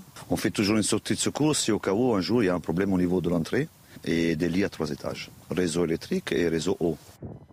Depuis la guerre en Ukraine, Enzo Petron court partout. Les commandes d'abri n'arrêtent pas. On a signé déjà six contrats en l'espace de, 20 jours, 25 jours. Hein. Donc c'est oui, ça va. On essaie d'aller au plus vite, c'est vrai, parce que là, on est un petit peu au pris de court, hein, mais on essaie de faire au plus vite qu'on peut. Le délai de construction est en ce moment de trois mois, au prix de 89 000 euros, l'abri de taille moyenne. Voilà, abri anti atomique. 90 000 euros quand même, hein, un abri euh, anti, anti-atomique. Euh, Jérôme Béglé, non, ça vous fait ça À Paris, je vois mal où Dans les grandes villes, oui, il faut le, faut le caser. Hein. faut le caser. C'est vrai que quand on a un jardin, bon... Mais 90 000 euros, c'est cher. Allez, euh, le dernier sondage CSA pour CNews qu'on vous révèle ce matin dans la matinale sur le port du voile islamique. Euh, alors non, ça sera... Euh, là, c'est d'abord l'élection présidentielle. notre baromètre Opinion Way. 28% pour Emmanuel Macron, 19% pour Marine Le Pen. 14% pour Jean-Luc Mélenchon, Valérie Pécresse 11%, moins un point, Éric Zemmour 10%, Yannick Jadot 6%. Regardons ensemble la suite pour le, premier tour. Et puis il y a également euh, le duel Marine Le Pen, Emmanuel Macron. Regardez, 57% pour le président de la République, 43%. Paul Sugy est avec nous. Paul, Éric Zemmour euh, est autour de 10%. Il a une stratégie pour rebondir. Quelle est-elle? En tout cas, il a une stratégie qui pourrait le faire rebondir hmm. si euh, il se décidait à l'appliquer. Éric Zemmour s'est euh, replié sur une stratégie de fin de campagne qui consiste à euh, contenter, on va dire, sa fanbase, c'est-à-dire qu'il a un noyau dur, un socle de fidèles, qui est probablement l'un de ceux qui est le plus attaché à son candidat. Éric Zemmour est le champion d'un camp qui attend de sa part un certain nombre de mots-clés, de prises de position extrêmement marquées, clivantes, qui viennent les contenter. C'est ce qu'il a fait lorsqu'il a proposé, par exemple, de créer un ministère de la rémigration, mot-clé dont on sait fait qu'il entraîne un enthousiasme particulièrement virulent chez ses plus fidèles soutiens. Mais le problème, c'est que Éric Zemmour n'a pas réussi en cette fin de campagne à insuffler une dynamique qui permet d'élargir véritablement son camp. Alors, il il s'est affiché à côté de Marion Maréchal Le Pen, mais le ralliement de celle qui était aussi légérie hein, de ce qu'on appelle la droite hors les murs n'a pas suscité de nouvelles dynamiques, peut-être parce que ceux qui espéraient justement son entrée en campagne aux côtés d'Éric Zemmour étaient déjà à 100%, même à 120% ralliés à leur candidat fétiche. Aujourd'hui, il lui manque euh, une démonstration à faire, celle qu'il peut être un homme d'État, euh, montrer qu'il a, sait avoir un véritable sens politique capable euh, de créer cette unité, cette union à droite qu'il appelle de ses voeux, mais dont aujourd'hui il n'est pas encore véritablement le champion. Paul Sugy, merci Paul. Euh, je vous en parlais à l'instant. Euh, le dernier sondage CSA sur le voile. Écoutez, c'est sondage CSA pour CNews qu'on vous révèle ce matin dans la matinale. Est-ce qu'il faut interdire le port du voile islamique dans la rue? Vous dites oui à 61%, vous êtes pour. 39% euh, contre. Une amende parce que vous n'avez pas fait la vaisselle. C'est ce que veut Sandrine Rousseau. Euh, vous savez, l'ancienne porte-parole du candidat écologiste. Oui, vous avez bien entendu, Jérôme Béglé euh, se dit, il raconte n'importe quoi. Non, non, non, non, elle, elle veut bien euh, proposer, c'est plus précisément un délit de non-partage des tâches à la maison. On écoute tout d'abord Sandrine Rousseau. Moi, je voudrais qu'il y ait même une possibilité de, de, délit de non-partage des, tâches domestiques, parce que je pense que le privé est politique et que tant qu'on on ne, on ne donne pas les moyens aux femmes de véritablement obtenir l'égalité sur le partage, eh bien, on n'y arrivera pas. C'est vraiment un impensé des politiques égalité femmes-hommes, mmh. c'est que les femmes font quand même 8 heures de plus de travail par mmh. semaine euh, domestique.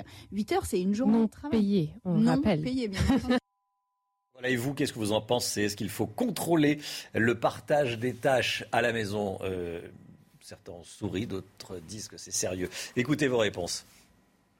Alors je pense que c'est important de partager les tâches ménagères, mais de là en faire un délit, je suis pas sûr que ce soit trop trop la solution. Pour l'applicabilité, euh, ça n'a concrètement aucun sens. En 2022, normalement, on est censé déjà négocier, en moins avec sa compagne, euh, le fait de faire des tâches de ménage. Je fais la cuisine, ma femme Ma femme fait des fois la vaisselle, je, je fais tout ce que je fais là, je lave la cuisine, elle lave la salle de bain, on s'arrange. Euh, c'est comme toute règle, si elle n'est pas contrôlée, euh, ça sert à rien. Je ne sais pas s'il y a besoin d'une règle, mais il y a besoin d'éducation. C'est ridicule. Pourquoi? Pourquoi? Parce que c'est à chaque couple de se débrouiller et de, de gérer les partages. Voilà, délit de non-partage. je suis assez d'accord avec cette dame. Euh, ça regarde personne. quand Sandrine Rousseau dit euh, le privé est politique. Ça, c'est quand même ça, c'est du, du petit lait, Jérôme Béglé. Hein. Ah, euh, quand l'État entre dans les maisons, dans les appartements, dans les foyers, c'est jamais très bon signe. Oui, il faut, faut le privé au privé, le public au public. Voilà Tellement de choses à s'occuper dans l'espace public. Oui. Pas forcément la peine de frapper à la porte de votre appartement pour savoir. Pour savoir qui fait la vaisselle. Chacun fait bien ce qu'il veut. Euh, allez, la politique tout de suite euh, avec vous, Jérôme. Depuis un mois, on observe une percée de Marine Le Pen dans les dans les sondages. Est-ce que c'est une tendance durable et à quoi ce sursaut est-il dû? Marine Le Pen, elle a mené une campagne classique faite de déplacements, de rencontres avec les Français, de meetings, de débats avec ses adversaires, de petites phrases aussi, d'explications, d'écoute des mots et des inquiétudes des Français. Euh, tout le contraire de, par exemple, Emmanuel Macron ou euh, d'Éric Zemmour. Elle a, euh, si j'ose dire, labouré sur ses terres de campagne. Sécurité, insécurité, immigration, radicalisation religieuse. Mais elle a eu également des propositions un peu d'iconoclaste. Elle a inauguré des terrains sur lesquels elle n'était pas forcément très familière. Par exemple, les impôts de production, par exemple, l'économie. Et elle a affiché, ce qui à mon avis est le plus important, une proximité avec les Français qui, à des titres divers, l'a beaucoup distingué d'Emmanuel Macron, d'Éric Zemmour ou de Valérie Pécresse, qui, euh, par leur nature ou par leur fonction, euh, n'ont pas été euh, dans les bras des Français, si j'ose dire, n'ont pas fait des selfies, n'ont pas éventuellement serré les mains avec tout le monde. Ils n'ont pas été capables de mettre ça en, comment dirais-je, en place. Au final, ben, l'écart entre elle et le chef de l'État, qui était de 10-12 points il y a une quinzaine de jours, est maintenant réduit entre 8 et 10 points. Exactement 9 points dans votre sondage Opinionway, qui donne aujourd'hui 28% au premier tour à Emmanuel Macron et 19% à euh, Marine Le Pen. Alors, elle a en plus essuyé une tempête, Marine Le Pen. Il y a, rappelez-vous, à la fin de l'année, au début de, l'année dernière, au début de cette année, elle voyait ses affidés, elle voyait ses collaborateurs partir les uns derrière les autres chez Éric Zemmour. On a dit, ça y est, c'est fini, il est en train de lui vider la salle. Pas du tout. Elle a réagi noblement, elle a réagi avec un certain calme, et finalement, ses collaborateurs qui sont partis, ça n'a eu aucun aucun effet dans les sondages. Mieux, ça lui donne l'impression qu'elle avait souffert. Vous savez, un petit peu comme Jacques Chirac qui était représenté par les guignols avec des couteaux dans le dos. Elle a pris ses couteaux dans le dos. Ça l'a rendu peut-être plus sûr, plus sympathique et, moins friable aux yeux des Français. Hmm. Que peut espérer Marine Le Pen d'une telle embellie? Jusqu'où peut-elle aller et jusqu'où peut-elle monter selon vous? Alors, euh, rares euh, étaient les sondages il y a deux mois qui ne lui prédisaient pas l'accès au second tour. Aujourd'hui, tous disent qu'elle aura un accès au second tour. Simplement, il y a deux façons d'accéder au second tour, avec 15 points de retard ou avec 8 ou 10 points. Et là, on a insisté à quelque chose de très intéressant, c'est que pour la première fois, un candidat du Rassemblement national ou du Front national, je fais allusion à son père, bénéficiera d'un vrai report de voix potentielles. On n'imagine pas Eric Zemmour n'appelant pas directement ou indirectement, s'il n'est pas qualifié pour le second tour, ses électeurs à voter pour Marine Le Pen.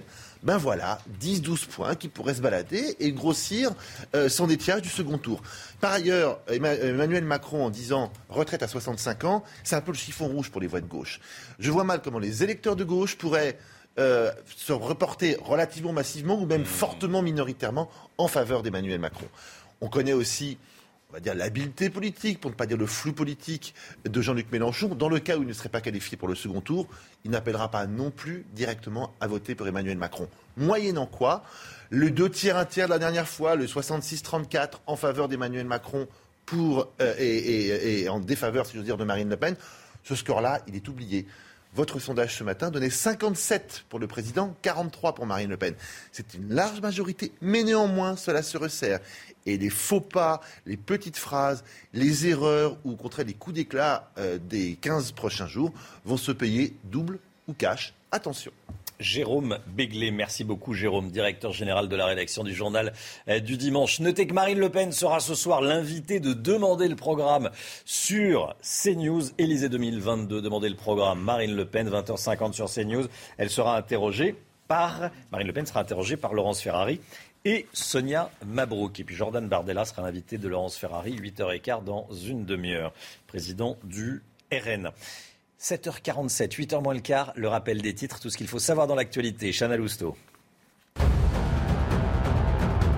Renault suspend ses activités en Russie, conséquence directe de la pression mise sur toutes les entreprises occidentales. Un peu plus tôt, le constructeur français avait été publiquement ciblé par Volodymyr Zelensky. De son côté, le roi Merlin décide de rester pour éviter une faillite préméditée. Le cercueil d'Ivan Colonna est arrivé hier soir encore. S'il a été accueilli sous une haie d'honneur, au moins 1500 personnes étaient présentes au passage du Corbillard. Les obsèques de l'assassin du préfet Erignac auront lieu demain à 15h dans son village familial de Cargèse. Et puis cette question, est-ce qu'il faut interdire le port du voile islamique dans la rue? Vous êtes 61% à répondre oui. C'est le résultat de notre dernier sondage CSA pour CNews. L'écho tout de suite avec Eric de Ritmaten. On va revenir sur cette information de ces dernières heures. Renault prépare son retrait de Russie. C'est tout de suite.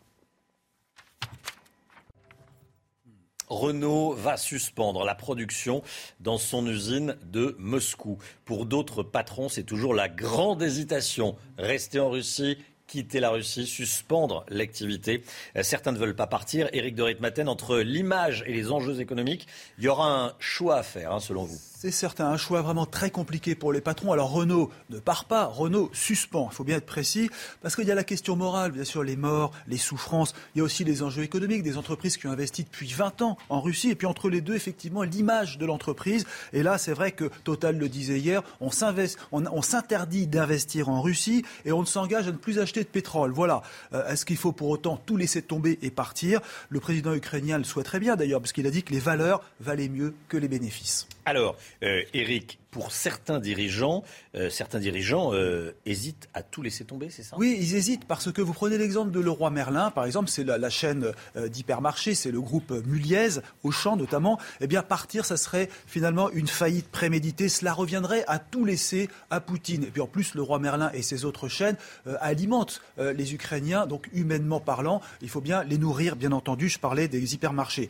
Le cas de Total, Total, ils ont des contrats sur 25 ans ans avec la Russie. Très difficile de tout lâcher. Le gaz prioritaire. Hier, euh, Patrick Pouyanné, le patron de Total, disait de toute façon, on ne peut pas se priver du gaz russe. Sinon, l'Europe sera à l'arrêt. Cela représenterait des milliards de dédommagements et il faudrait rationner le gaz pour l'hiver prochain. 13 milliards ont été investis euh, dans les usines de Total. Donc partir, ce serait finalement laisser tout cela à Poutine. 13 milliards et on reste, on n'irait plus rien donc pour ces entreprises françaises. Le cas des banques, Société Générale, très implantée, 12 000 salariés. Elle est actionnaire de euh, Rose Bank et ensuite les encours pour, la Société Générale. L'ensemble des encours, c'est 2% en Russie. Donc ça n'est pas rien.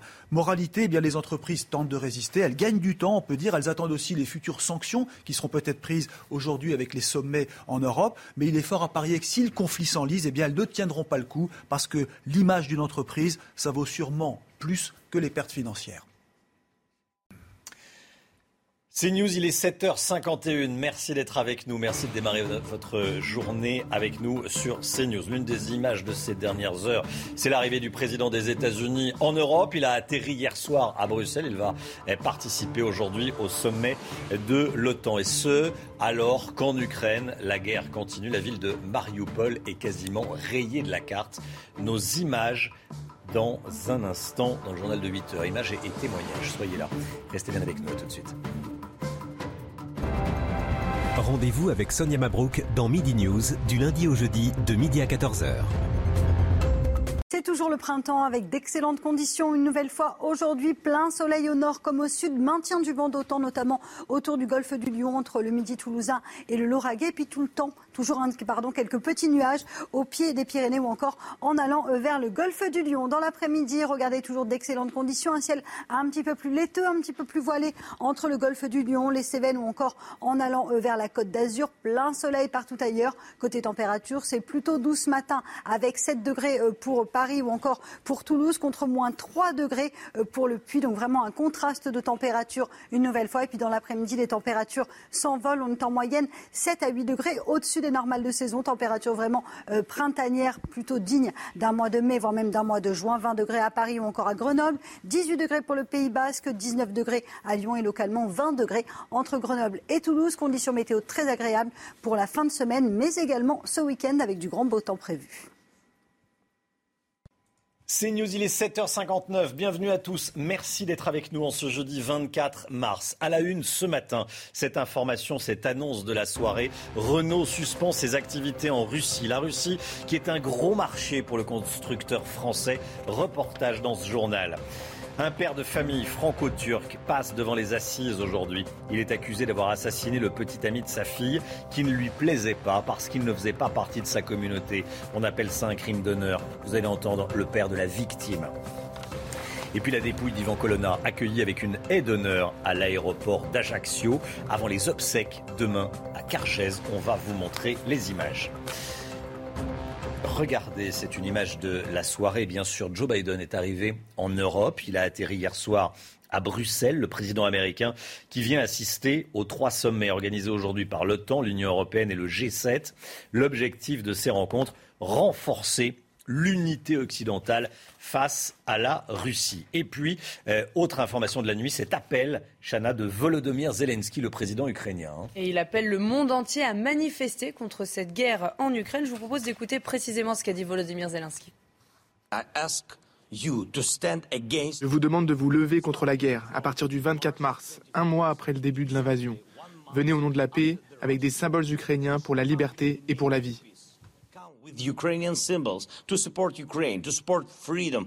Descendez sur vos places, dans vos rues, faites-vous voir et entendre. Montrez que la paix et la liberté comptent. Montrez que l'Ukraine compte. À partir du 24 mars, ensemble, nous voulons stopper cette guerre. À Kiev, une nouvelle frappe a touché un centre, le parking d'un centre commercial hier. Selon les Ukrainiens, une personne aurait été tuée, deux autres blessés malgré ces bombardements. Écoutez bien, selon les, les Américains, les Ukrainiens auraient réussi à repousser une partie de l'armée russe, l'armée de Vladimir Poutine, qui aurait reculé de plus de 30 kilomètres à l'est de Kiev ces dernières 24 heures. Toujours selon les Américains, l'armée russe aurait même commencé à établir des positions défensive sur plusieurs fronts en Ukraine. Général Clermont avec nous, on a besoin de votre expertise. Qu'est-ce que cela veut dire? Effectivement, c'est une information du Pentagone. En fait, en réalité, il y a deux types de recul. Il y a le recul imposé par l'adversaire, on est débordé, donc on recule. Et puis il y a le recul tactique qui, qui permet de reconstituer ses forces pour repartir à l'attaque. Dans le cas de, de, de, de l'Ukraine, de la Russie, on est probablement dans les, entre les deux, hein.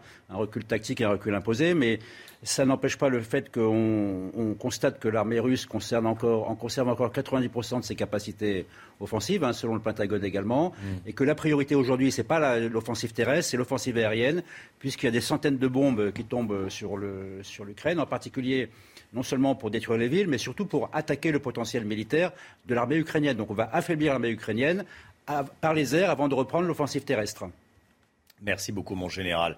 Renault suspend ses activités en Russie, conséquence directe de la pression extrêmement forte mise sur toutes les entreprises occidentales qui travaillent toujours en Russie, Chana. Hein. Le groupe français l'a annoncé hier soir. Un peu plus tôt, Renault avait été publiquement ciblé par Volodymyr Zelensky. Puis de son côté, le roi Merlin décide de rester en Russie pour éviter, je cite, une faillite préméditée.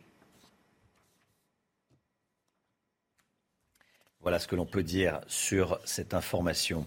On voulait vous parler de ce procès ce matin. En 2014, Julien Videlaine, 20 ans, avait été tué de 18 coups de couteau par le père de sa petite amie.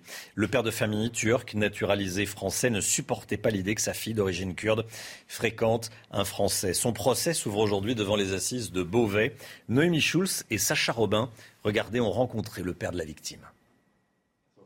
Ce procès, Claude Videlaine l'attend depuis presque huit ans. Depuis ce jour où son fils, Julien, a été tué de 18 coups de couteau par le père de sa petite amie, une jeune fille de 19 ans qu'il fréquentait depuis plus d'un an et demi. Je n'arrive pas à comprendre la réaction de cet homme. Pourquoi? De quel droit on peut enlever la vie de quelqu'un? De quel droit? Je vous dis, euh, un gosse de 20 ans. Un gosse de 20 ans. Tout ça pour, euh, pour l'honneur ou je sais pas trop quoi, ou je veux même pas savoir. Soufferte. Vous imaginez 18 coups de couteau? C'est horrible. C'est horrible. On sait qu'on s'en remettra jamais. Nous, on a pris ça à vie. On l'a pris à vie. Donc maintenant, je dis maintenant, j'attends que justice soit faite. Depuis son arrestation, le suspect affirme avoir agi en état de légitime défense. Il a expliqué aux enquêteurs avoir pris Julien Videlaine pour un cambrioleur qui tentait d'agresser sa fille. Mais pour la famille de Julien, il s'agit bien d'un crime d'honneur cette euh, relation qui était pleinement vécue par Julien et par cette jeune fille n'était pas approuvée par le père. Et, euh, si sa colère et si sa violence a été si grande ce jour-là, c'est parce qu'il était contrarié, il estimait qu'elle avait sali la réputation de la famille et euh, il estimait qu'il fallait mettre un terme définitif à cette histoire. Renvoyé pour meurtre, l'accusé en cours jusqu'à 20 ans de prison ce sondage CSA pour CNews qu'on vous révèle ce matin dans la matinale. Écoutez bien, est-ce qu'il faut interdire le port du voile islamique dans la rue? Vous dites oui, quasiment les deux tiers des Français, un tout petit peu moins, 61% disent oui à une loi qui interdirait le port du voile dans la rue. 39% des Français sont contre. Jérôme Béglé, euh, que dire de plus que c'est beaucoup, 61%. Hein?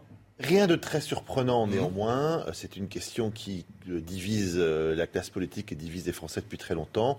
Et on sait que ce pourcentage monte quasiment de trimestre en trimestre.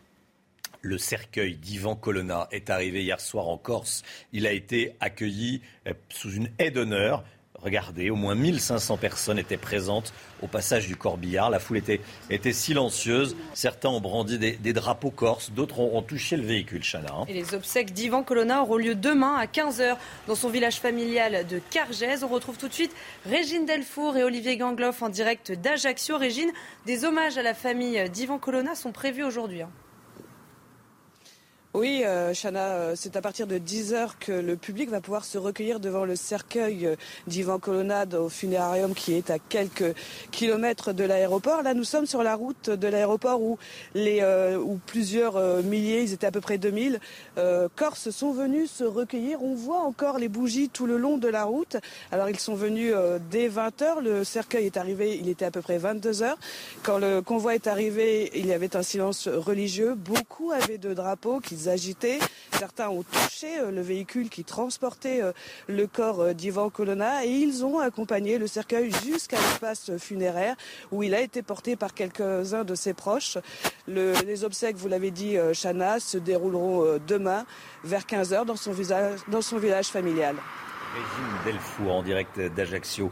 Merci beaucoup Régine. On regarde ensemble notre baromètre quotidien Opinionway pour CNews. Le président de la République, candidat Emmanuel Macron, 28% des intentions de vote stables, plus un point. En 24 heures pour Marine Le Pen, 19%, 14% pour Jean-Luc Mélenchon. Valérie Pécresse, 11%, perd un point. 10% pour Éric Zemmour, stable. Stabilité également pour Yannick Jadot. On regarde ensemble la suite de ces intentions de vote pour le premier tour. Et puis en cas de duel, Emmanuel Macron, Marine Le Pen au second tour.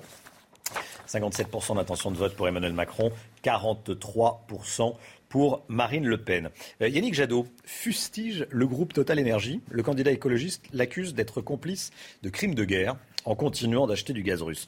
Total Énergie a décidé de porter plainte euh, contre euh, Yannick Jadot pour diffamation. Paul Sugy avec nous. Est-ce que le candidat écologiste a eu raison d'employer cette expression? Non, je pense qu'elle est irresponsable. D'abord parce que euh, il s'agirait de définir ce que c'est que la complicité de crimes de guerre. Euh, à ce que je sache, Total Energy n'a pas participé directement ou indirectement de quelque façon que ce soit euh, aux exactions russes en Ukraine.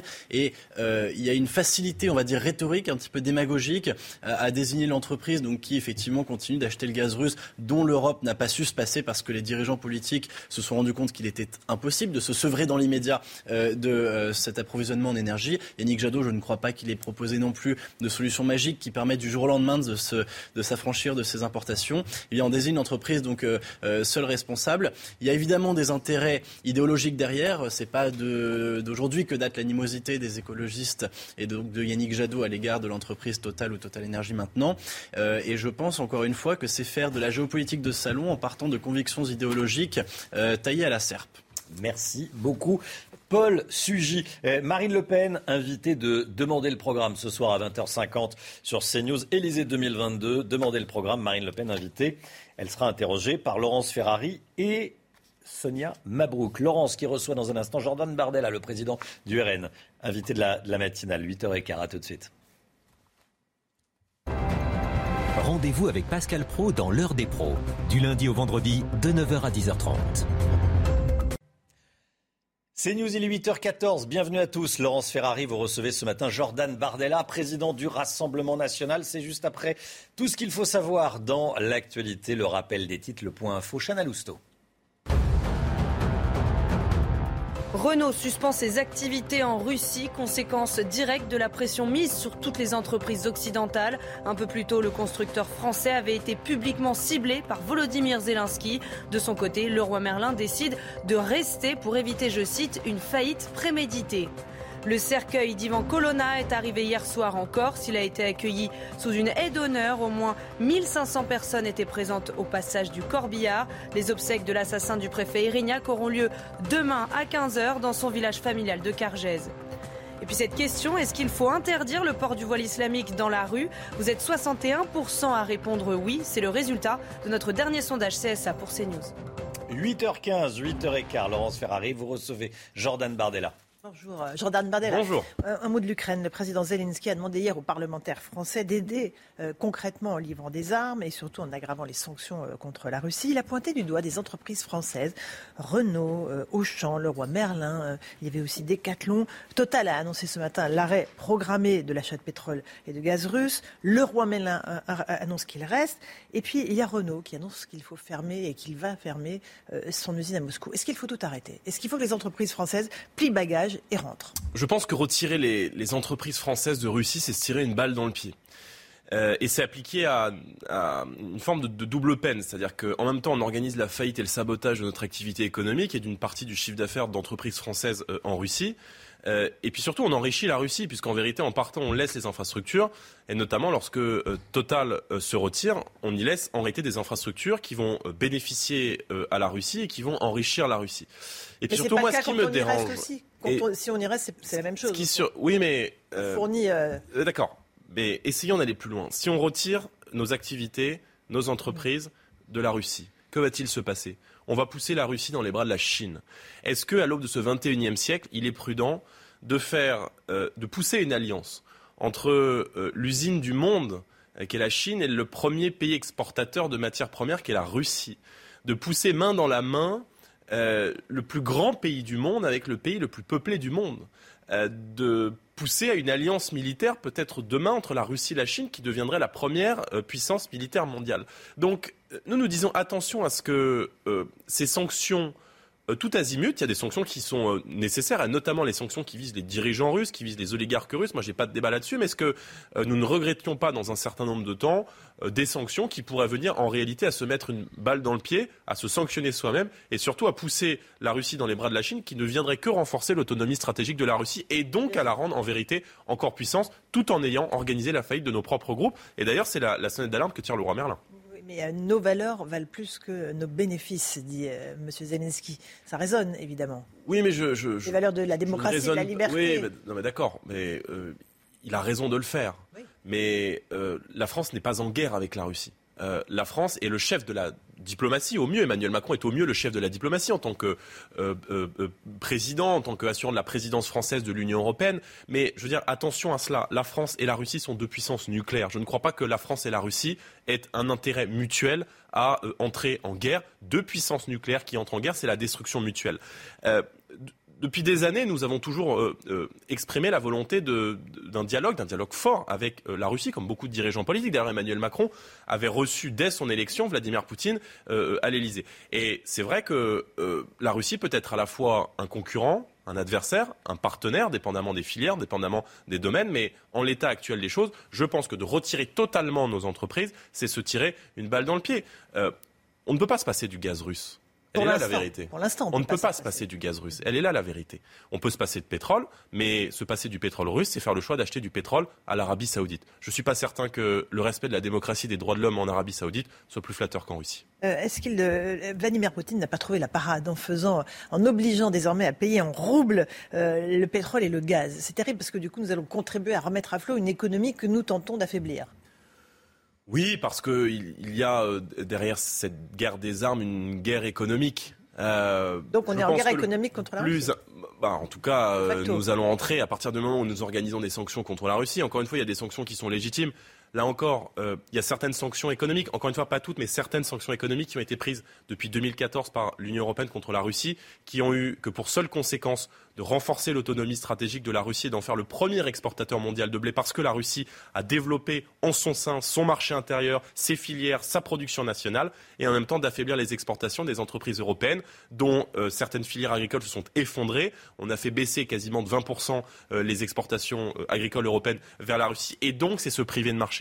Donc je dis juste attention à ce que euh, euh, euh, la morale ne prenne pas le pas sur, la raison. Alors justement, l'impact des sanctions économiques commence et continue à se faire sentir dans notre pays sur les prix de l'énergie évidemment, mais aussi sur les prix de l'alimentaire. Vous l'avez mentionné, les agriculteurs ont bloqué des ronds-points en Haute-Garonne. Ils protestent contre l'explosion des prix des engrais, qui les, vraiment les, les pénalise, ainsi que du gasoil. Qu'est-ce que vous proposez pour aider les agriculteurs? Vous savez que euh, euh, Marine Le Pen a fait depuis septembre de la question du pouvoir d'achat un axe majeur de sa campagne euh, présidentielle et des fins de mois difficiles en réalité, pas seulement des entrepreneurs, des agriculteurs, mais de tous les Français. il y a aujourd'hui en France, c'est une étude IFOP qui est parue il y a quelques jours, 38 millions de Français qui vivent avec moins de 2000 euros par mois. Et sur ces 38 millions de Français, madame, il y a 49% d'entre eux qui, le 10 du mois, sont à 100 euros près, à qui il ne reste que 100 euros sur leur compte bancaire. Donc, si nous arrivons à la tête de l'État, nous prendrons en priorité un certain nombre de mesures. La première mesure, vous le savez, nous la défendons depuis septembre, c'est euh, de décréter l'ensemble des produits énergétiques, euh, se chauffer, euh, le gaz, l'électricité, le fioul, mais aussi les carburants comme des produits de première nécessité. C'est-à-dire concrètement qu'on abaissera la TVA de 20% à 5,5. Ce qui fait que c'est du rendu immédiat de pouvoir d'achat euh, aux Français. L'ensemble des baisses de taxes que nous voulons faire, par exemple, sur le carburant, va permettre aux Français de gagner 15 à 30 euros par euh, plein d'essence. C'est considérable. Parce qu'aujourd'hui, les Français se demandent est-ce que dans les prochaines semaines, ils vont devoir continuer à ne faire que, des, que la moitié du plein de leur voiture. Les Français, ils ont besoin de leur voiture pour aller travailler, pour faire leurs courses, pour emmener leurs enfants à l'école. Il n'y a que dans la Macronie, euh, il n'y a que chez les Verts qu'on pense que dans les grandes villes, euh, on peut totalement se passer de la voiture. Or, dans nos territoires ruraux, dans la ruralité oubliée, on a besoin de son véhicule. Donc, il faut prendre en premier lieu cette mesure. Deuxième mesure, j'élargis un petit peu, euh, nous doublerons euh, les aides aux familles euh, monoparentales. les familles monoparentales, c'est un quart des familles françaises. Aujourd'hui, l'aide est en moyenne de 100 euros par enfant. Nous souhaitons doubler cette aide pour la porter à 203 euros par enfant. Un quart des familles, c'est considérable. Et puis, il faut agir sur les petites retraites. Nous revaloriserons les petites retraites en les réindexant sur l'inflation. Emmanuel Macron a fait beaucoup de mal à nos retraités. Et puis, nous rétablirons la demi-part fiscale pour les veufs et les veuves. On veut prendre beaucoup de mesures.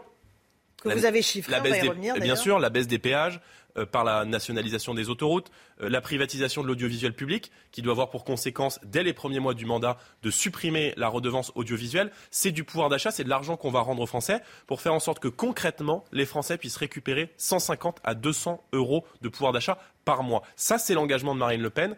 Et, Sur les euh, classes les plus modestes. Et nous le ferons sur les classes les plus modestes en priorité. Évidemment que les mesures vont en priorité aller vers les classes les plus modestes, mais évidemment que la baisse euh, de la TVA sur l'énergie, sur les carburants et sur l'énergie, va profiter à tout le monde. Mais on ne peut pas se satisfaire d'une situation où en France, il y a des retraités qui vivent 8 euros par jour. Et ça, c'est le bilan d'Emmanuel Macron. Euh, il y a aussi le coût de ces euh, mesures. la baisse de la TVA de, à 5,5, c'est 12 milliards, 12 milliards d'euros par an. Comment est-ce que vous financez ça, en fait? Alors, Marine Le Pen a présenté son, le, chiffrage de, son programme. C'est un, projet ambitieux de, de 68 milliards d'euros. Tout est chiffré. On peut revenir dans le détail, mais je vous donne un exemple extrêmement concret. Euh, l'ensemble des prestations sociales que nous versons aux étrangers dans notre pays, c'est 16 milliards d'euros. Euh, la fraude sociale, la fraude sociale. On va faire des économies dans les mauvaises dépenses de l'État. Mais vous voyez, il y a beaucoup de Français qui euh, ne conçoivent pas qu'il y ait en France un retraité sur trois qui ne se soigne plus correctement parce que le reste à charge est devenu trop important et qu'en même temps, un étranger clandestin qui arrive dans notre pays bénéficie lui de l'intégralité de la palette de soins gratuites. C'est notamment l'aide médicale d'État que nous supprimons. Donc nous réserverons les prestations sociales aux Français Croyez-moi, ça va faire beaucoup d'économies dans les finances de l'État. Et puis on enverra un message très clair. La France n'a pas vocation à être un guichet social pour la terre entière où on arrive sans condition de ressources, de revenus. Et puis on peut euh, bénéficier de, prestations sociales parce que ces prestations sociales, c'est le fruit de la solidarité nationale, c'est le fruit du travail des Français. Et donc l'une des mesures que nous ferons, euh, euh, que nous mettrons en œuvre dans ce référendum sur l'immigration qu'on fera voter dans les premiers mois et qui a vocation à arrêter l'immigration en France, c'est la priorité nationale. C'est-à-dire qu'on réserve d'abord les aides sociales aux Français, Deuxièmement, dans l'accès à l'emploi ou au logement, à compétences égales ou à situation égale, eh bien les Français seront prioritaires. Ça se passe dans beaucoup de pays et moi ça me semble normal que les Français soient prioritaires chez eux. Sur les retraites, il y a eu un changement de pied. Euh, c'était le totem des 60 ans et puis désormais on a compris que euh, vous allez petit à petit revenir à l'âge actuel de 62 ans avec 42 annuités maximum. Pourquoi avoir euh, lâché ce totem en cours de route? Bah, Écoutez, demandez à Emmanuel Macron parce que nous sommes des pragmatiques. Et on hérite d'un pays qui compte 600 milliards d'euros de dettes. Et évidemment que la situation économique du pays en 2022 n'est pas la situation économique euh, de 2017. Mais pour vous répondre très concrètement, euh, euh, c'est un coût de, de 9 vous milliards. Vous êtes renié en fait? Vous avez renié cette. Non, pas du tout. On prend en compte la réalité du monde, on prend en compte les réalités de notre pays, les réalités économiques de la France. Vous savez, on est des pragmatiques, on n'est pas des idéologues. Ce qu'on souhaite faire, c'est que quand vous commencez à travailler très tôt, que vous avez des métiers pénibles, tous ces métiers de force. Ce sont des métiers manuels, ce sont des métiers que vous faites euh, euh, dans des conditions qui sont peut-être pas les nôtres, dans des, dans des conditions qui sont difficiles, sur la rue, dans le BTP, sur les chantiers. Euh, cette France-là, qui a ce travail extrêmement éprouvant, elle a le droit de partir très tôt à la retraite. Et si vous commencez à, travailler entre 17 et 20 ans, vous partirez à la retraite à 60 ans avec 40 annuités. Au-delà des 20 ans, il y aura une forme de progressivité qui se mettra en place, mais euh, vous irez jusqu'à 62 ans maximum. 62 ans, âge de départ légal et 42, euh, 42 euh, annuités.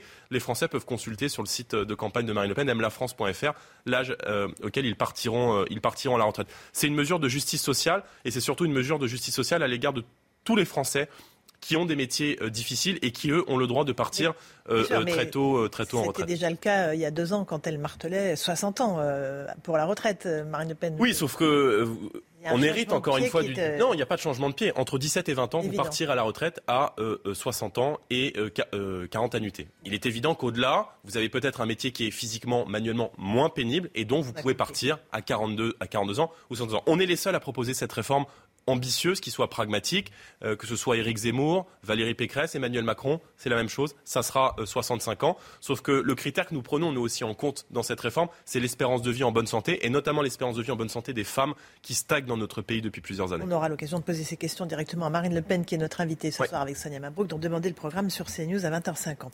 Un mot d'Éric Zemmour, euh, il continue de revendiquer son idée de ministère de la remigration. C'est anti-républicain pour vous? Ben, c'est pas tant que sentir républicain, c'est que euh, l'idée de la remigration, je ne sais pas si vous vous rendez compte, c'est l'idée de dire que euh, c'est une idée qui est, développée par, euh, par Jean-Yves Le Gallou, par Thomas Joly du, Parti de la France, qui sont pour le coup des groupuscules d'ultra, d'ultra droite, et qui consiste à dire qu'on va retirer la nationalité française à des gens issus de l'immigration qui auraient acquis cette nationalité française pour les renvoyer dans leur pays d'origine. En fait, c'est ça l'idée de fond de la remigration. Euh, ça m'apparaît totalement délirant et je, pense que c'est un peu dommage. Dans certains cas, il borde ça avec les fichiers S. Les non, je pense que Éric Zemmour est aujourd'hui donné à 9%, 10% euh, dans le sondage de ce matin, 9% dans certains sondages, y compris euh, Opinionway.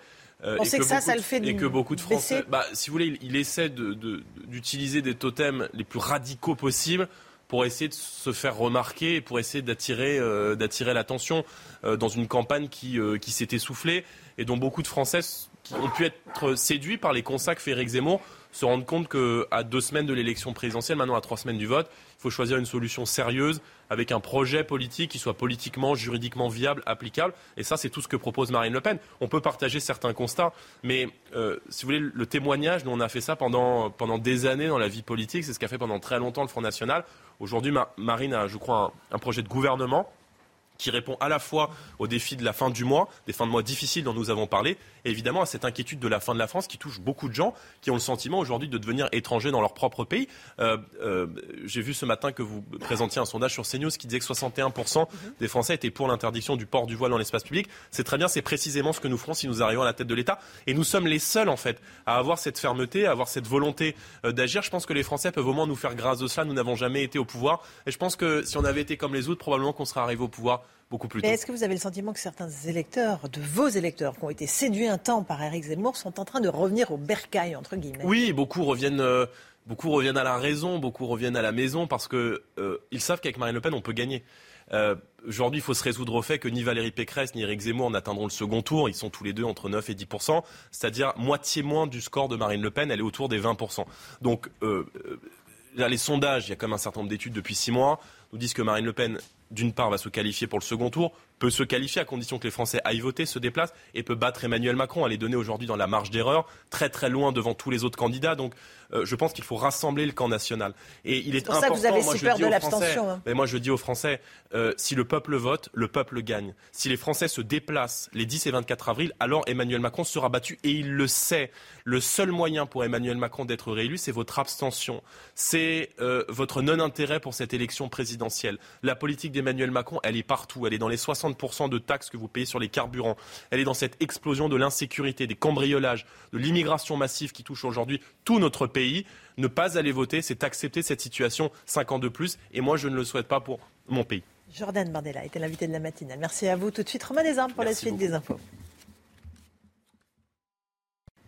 C'est News, il est 8h30. Bienvenue à tous. Merci d'être euh, avec nous. Merci à vous, Laurence Ferrari, et à votre invité, Jordan Bardella, président du Rassemblement national. Marine Le Pen sera l'invité de demander le programme ce soir à 20h50 sur CNews. À la une, ce matin, la dépouille d'Ivan Colonna, accueillie hier soir avec une aide d'honneur. Vous allez le voir à l'aéroport d'Ajaccio avant les obsèques demain. À Cargèse, on vous montre les images et on est euh, sur place, bien sûr, avec Régine Delfoy. tout de suite, Régine. C'est l'annonce de la soirée. Renault suspend ses activités en Russie. La Russie qui est un gros marché pour le constructeur français. Éric de Ritmaten sera avec nous. 61% des Français contre le port du voile islamique dans la rue. C'est le résultat de notre sondage CSA pour CNews qu'on vous révèle ce matin. Et puis la présidentielle, Éric Zemmour n'est plus dans sa dynamique d'automne. Quelle peut être sa stratégie pour rebondir? On va voir ça avec vous, Paul Sugy. A tout de suite, Paul. Le cercueil d'Ivan Colonna arrivé hier soir en Corse, accueilli eh, par une haie d'honneur. 1500 personnes présentes au passage eh, du corbillard. La foule était silencieuse. Certains ont brandi des drapeaux corses, d'autres ont voulu toucher le véhicule. Régine Delfour en direct avec nous avec Olivier Gangloff en direct d'Ajaccio. On regarde les images. Eh, Régine, des, des hommages à la famille d'Ivan Colonna sont prévus aujourd'hui? Oui, c'est à partir de 10 heures que le public va pouvoir se recueillir à l'espace funéraire qui se trouve à quelques kilomètres d'ici. Nous sommes donc sur euh, la route de l'aéroport où hier des milliers de Corses, ils étaient à peu près 2000, euh, sont venus accueillir euh, la dépouille d'Ivan Colonna. Alors on voit encore les bougies, ils avaient disposé des bougies tout le long de la route jusqu'au rond-point qui mène donc à l'espace funéraire. Il y avait énormément de drapeaux. Alors quand le convoi est arrivé, il y a eu un silence religieux Certains ont touché euh, le véhicule. Il y avait beaucoup de fumigènes. Ils étaient euh, très très émus. On les a vus. C'était important pour eux euh, d'être ici. Alors on sait qu'après le funérarium, donc ils l'ont accompagné beaucoup de voitures, mais aussi beaucoup de gens à pied. Et à quelques mètres du funérarium, certains ont des membres de la famille ont donc porté le cercueil jusque dans l'espace funéraire. Et demain, ces obsèques auront lieu à Cargès, dans son village familial. Régine Delfour avec Olivier Gangloff. Merci beaucoup, euh, Régine. Les forces de l'ordre, une nouvelle fois victimes de violences urbaines en Ile-de-France. Ça s'est passé mardi soir à Corbeil-Essonne et à Grigny, dans le département de l'Essonne, Chana. Hein. Les policiers ont été pris au piège par un groupe d'individus. Ils ont été visés euh, par des tirs de mortiers d'artifice. Alors que s'est-il passé concrètement? Écoutez les précisions de Jean-Christophe Couvry, secrétaire national unité SGP, SGP Police FO. Ils veulent contrôler un groupe d'individus, une quinzaine de, personnes. Et bon, bah, voilà, c'est comme, comme souvent, euh, le dialogue ne se fait pas et ça part tout de suite euh, à la course, aux insultes et, à la rébellion. Donc il y a une interpellation, on ramène au commissariat. Et comme maintenant, encore une fois, c'est l'habitude, c'est-à-dire qu'il y a des mesures de, de représailles de la part de, d'imbéciles, de, voyous, de délinquants, et donc qui organisent des guet-apens et qui font des feux de poubelle et qui attirent les policiers pour en découdre. Cette information CNews euh, qui, je sais, va vous faire réagir. Écoutez bien, deux adolescents ont braqué une bijouterie rue Saint-Honoré en plein centre de Paris, à deux pas de la prestigieuse place Vendôme. L'un d'entre eux a été interpellé. Écoutez son âge, il a 15 ans. Vous avez bien entendu, son complice a pris la fuite. Sous la menace d'une arme blanche, les deux mineurs ont réussi à voler neuf montres de luxe. Le préjudice, préjudice est estimé à 150 000 euros. 15 ans est déjà braqueur de bijouterie. Cette image de la nuit, regardez, Joe Biden est arrivé en Europe. Il a atterri hier soir à Bruxelles, le président américain qui va participer à trois sommets organisés aujourd'hui par l'OTAN, l'Union européenne et le G7. L'objectif, c'est de renforcer l'unité occidentale face à la Russie. Et puis, il y a également cette déclaration euh, ce matin du secrétaire général de l'OTAN, Jens Stoltenberg, qui a déclaré il y a quelques minutes que l'OTAN devait réinitialiser ses défenses à l'Est. Général Clermont avec nous. Eh, mon général, qu'est-ce que cela veut dire? Comment euh, décrypter cette déclaration du secrétaire général de l'OTAN? En réalité, il a, a, tenu une conférence de presse hier euh, dans laquelle il a, annonçait la préparation du sommet d'aujourd'hui et les grands axes euh, vus du secrétaire général de l'OTAN. Il, il, y a beaucoup d'annonces qui ont été faites, dont des annonces très surprenantes. Celle-ci est logique. En fait, il veut recentrer l'OTAN sur l'article 5. Vous savez que l'article 5 avait un peu disparu de l'OTAN pendant 20 ans. On redécouvre l'intérêt de l'article 5, la défense collective, à l'occasion de cette guerre contre l'Ukraine. Et donc le dispositif provisoire qui est mis en place pour faire face à, la tension de la guerre contre l'Ukraine, c'est un dispositif qu'il veut entériner et faire en sorte qu'il y ait plus de troupes présentes, euh, en particulier dans les pays de l'Est, qui, sont les plus menacés. Donc il se positionne dans la perspective d'un conflit qui peut durer longtemps, ou en tout cas d'une Russie qui restera la Russie après le conflit telle qu'elle est. Hmm. Il a également déclaré que Poutine avait commis une grosse erreur en envahissant euh, l'Ukraine. Merci beaucoup, mon général. À Kiev, une nouvelle frappe a touché euh, le parking d'un centre commercial hier. Selon les Ukrainiens, une personne aurait été tuée, deux autres blessés, Chana. Hein. Malgré ces bombardements, selon les Américains, les Ukrainiens auraient réussi à repousser les Russes. L'armée de Vladimir Poutine aurait reculé de plus de 30 kilomètres à l'est de Kiev ces dernières 24 heures. Toujours selon les Américains, l'armée russe aurait même commencé à établir des positions défensives sur plusieurs fronts en Ukraine. Renault suspend ses activités en Russie, conséquence directe de la pression extrêmement forte mise sur toutes les entreprises occidentales qui travaillent toujours en Russie. Hein. Le groupe français l'a annoncé hier soir. Un peu plus tôt, Renault avait été publiquement ciblé par Volodymyr Zelensky. Sibylle de lettres. C'était le deuxième marché de la marque derrière la France, avec près de 500 000 véhicules vendus en 2021. Mais Renault a décidé de mettre en pause son activité en Russie et notamment son usine de Moscou. Le constructeur français réfléchit également à sa participation à la filiale russe Avtovaz qui produit les voitures Lada. Une annonce saluée par le chef de la diplomatie ukrainienne, Dmitro Kuleba. Je salue la déclaration du groupe Renault sur l'arrêt de ses activités industrielles en Russie. Un geste responsable dans le contexte de l'agression barbare de la Russie contre l'Ukraine. Plus tôt ce mercredi, le président ukrainien Volodymyr Zelensky avait exhorté devant le Parlement les entreprises françaises présentes sur place à cesser de soutenir la machine de guerre russe. L'Ukraine qui n'avait pas hésité à faire des montages pour dénoncer leur participation. Un appel entendu par Renault donc mais repoussé par d'autres enseignes. Pour l'instant, le roi Merlin et Auchan ont décidé de rester en Russie. Regardez notre baromètre quotidien Opinionway pour CNews. À 17 jours désormais du premier tour de la présidentielle, Emmanuel Macron à 28%, toujours stable, plus 1 point pour Marine Le Pen, 19%. 14% pour Jean-Luc Mélenchon, stable. Valérie Pécresse, 11%, moins un point. Éric Zemmour, 10%. Yannick Jadot, 6%. Je vous laisse découvrir la suite du euh, premier tour. Intention de vote au premier tour. Et puis, il y a le second tour, Macron-Le Pen. Regardez, Emmanuel Macron donné gagnant avec 57% d'intention de vote, 43% pour Marine Le Pen. Paul Sujet avec nous. Le score d'Éric Zemmour est à 10% stable, mais euh, bas. Il n'est pas au second tour euh, aujourd'hui. Qu'est-ce qu'il doit faire pour rebondir? Bien, Éric Zemmour semble s'être, à mon avis, enfoncé dans une logique qui consiste maintenant à parler à son camp, c'est-à-dire le noyau le plus resserré de ses fidèles, ceux qui attendent de sa part de brandir certains mots-clés. On l'a entendu parler de, ministère de la remigration. Euh, c'est évidemment faire un clin d'œil à ses plus fidèles sujets, mais ceux qui, de toute façon, vont voter pour lui, quoi qu'il arrive. Or, aujourd'hui, il aurait besoin d'élargir de nouveau sa base. Il a essayé de le faire. Probablement euh, a-t-il reçu moins de ralliements que ce qu'il espérait, notamment de la part de la droite de gouvernement, c'est-à-dire venu de LR, en d'autres terme. Euh, et euh, le seul ralliement de Marion Maréchal Le Pen n'a visiblement pas eu l'effet escompté. Peut-être que euh, ceux qui justement rêvaient de le voir s'afficher à côté de l'ancienne députée, eh bien en fait étaient déjà de toute façon des électeurs potentiels d'Éric Zemmour.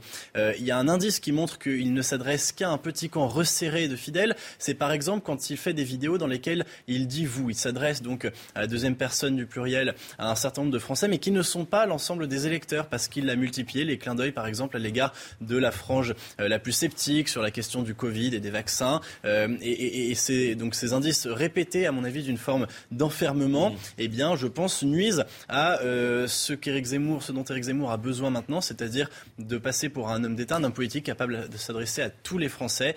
L'histoire des guerres montre que lorsque l'on s'enterre dans un bunker, on a peu de chances de succès à la fin. Merci Paul Sugy. Marine Le Pen sera ce soir l'invitée de CNews 20h50, Élysée 2022, demandez le programme. Elle sera interrogée par Laurence Ferrari et Sonia Mabrouk. Sondage CSA pour CNews qu'on vous révèle ce matin dans la matinale. Est-ce qu'il faut interdire le port du voile islamique dans la rue? Vous êtes 61% à répondre oui. 39% à répondre non, 61% de pour, 39% de contre. On va, vous a révélé ce sondage ce matin, on va continuer à en parler euh, tout au long de la journée euh, sur CNews. Une amende parce que vous n'avez pas fait la vaisselle. Oui, oui, vous avez bien entendu, une amende parce que vous n'avez pas fait la vaisselle. Ça fait sourire, mais bon, c'est malheureusement sérieux. Euh, c'est ce que souhaite mettre en place Sandrine Rousseau. Bon, euh, ça n'engage qu'elle. Hein. L'ex-porte-parole de la campagne de l'écologiste Yannick Jadot, elle propose de créer un délit de non-partage des tâches domestiques. On croit rêver. Écoutez. Moi, je voudrais qu'il y ait même une possibilité de, de, délit de non-partage des, tâches domestiques, parce que je pense que le privé est politique et que tant qu'on on ne, on ne donne pas les moyens aux femmes de véritablement obtenir l'égalité sur le partage, eh bien, on n'y arrivera pas. C'est vraiment un impensé des politiques égalité femmes-hommes, mmh. c'est que les femmes font quand même 8 heures de plus de travail par mmh. semaine euh, domestique. 8 heures, c'est une journée non de travail. Payé, on non rappelle. Payé, bien délit de non-partage des tâches domestiques. Brigitte Millot euh, est effarée. Là, oui, effarée. Effarée. Euh, Qu'est-ce que vous en pensez? Tiens, on vous a posé la question. On est allé euh, vous poser la question dans la rue. Écoutez. Alors je pense que c'est important de partager les tâches ménagères, mais de là en faire un délit, je suis pas sûr que ce soit trop trop la solution. Pour l'applicabilité, euh, ça n'a concrètement aucun sens. En 2022, normalement, on est censé déjà négocier, au moins avec sa compagne, euh, le fait de faire euh, des tâches de ménage. Je fais la cuisine, ma femme. Ma femme fait des fois la vaisselle, je, je fais la- la- tout ce que je fais, la- je lave la cuisine, elle lave la salle de bain, on s'arrange. Euh, C'est comme toute règle, euh, si elle n'est pas contrôlée, euh, ça sert à rien. Je ne sais pas s'il y a besoin d'une règle, mais il y a besoin d'éducation. C'est ridicule. Pourquoi?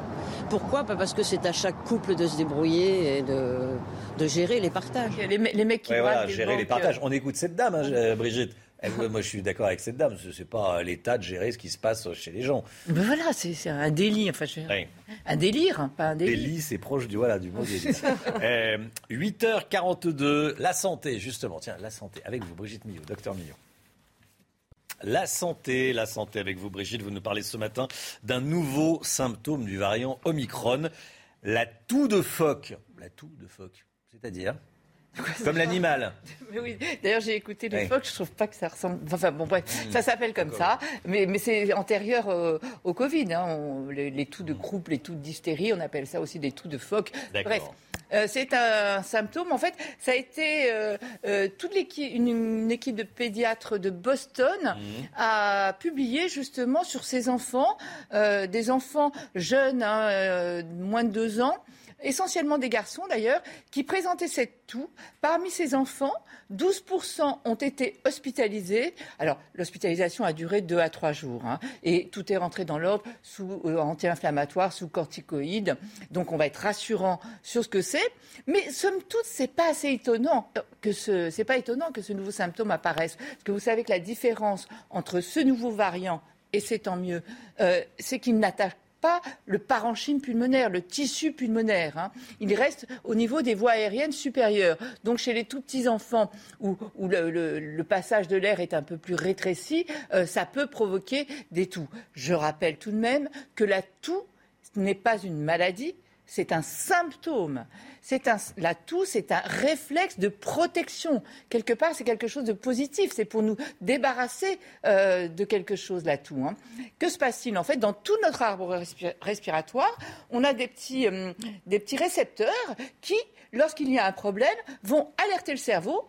Et le cerveau, en réflexe, va immédiatement contracter le muscle du diaphragme, qui est un gros muscle qui sépare le thorax de l'abdomen, et les petits mut- muscles intercostaux, et ça va comme ça expulser l'air de manière à évacuer le- l'irritation. Donc ce- cette toux, euh, ce réflexe, c'est en cas d'irritation. Irritation, ça peut être le- la fumée, les pollutions, le tabac, euh, etc. Des microbes, virus, euh, bactéries, corps et puis les corps étrangers. Vous savez, un enfant qui avale une cacahuète ou, ou autre chose. Voilà. Donc la toux est un réflexe protecteur. Alors, comme je le disais, les cas qui ont été décrits, il n'y a pas eu du tout de cas graves. hein. Oui. Donc on va se rassurer. Euh, ce qu'on peut faire, c'est si votre enfant présente une toux Effectivement, il faut tout faire pour humidifier l'air, pour qu'elle soit le moins sèche possible, qu'elle irrite le moins possible. Euh, surtout pas d'antitussif. Hein. On donne pas d'antitussif aux petits enfants. hein. Ça peut bloquer justement ce réflexe. hein. Euh, et puis, on consulte si, le, petit s'aggrave, si vous voyez qu'il n'est pas bien, qu'il qu'il mange pas bien. Un enfant, en fait, on s'inquiète quand il change de comportement. Un enfant qui continue à jouer, à, c'est vrai que c'est fatigant de tousser, mais sinon, euh, c'est pas grave en soi. En Oui. revanche, si vous voyez que votre enfant change de comportement, là, il vaut mieux euh, consulter. Et puis, je voulais vous parler aussi des, des derniers chiffres, puisque tout Du le monde Covid, bah, bien sûr, oui. oui. On est passé Euh, au-delà, des, on va peut-être voir la, la courbe, oui. hein, on est passé au-delà des 100 000 cas quotidiens en moyenne sur 7 jours. Comme ça, ça lisse les, euh, les week-ends. On est passé au-delà des 100 000 hier. hein. Oui, mais quand on regarde 104 un 000. petit peu ce qui se Mm. passe, alors c'est vrai qu'on est en décalage, puisque nous, chez nous, c'est arrivé un petit peu plus tard. Mais c'est vrai que là, on n'y voit pas grand-chose, mais c'est simplement pour que vous ayez un ordre d'idée.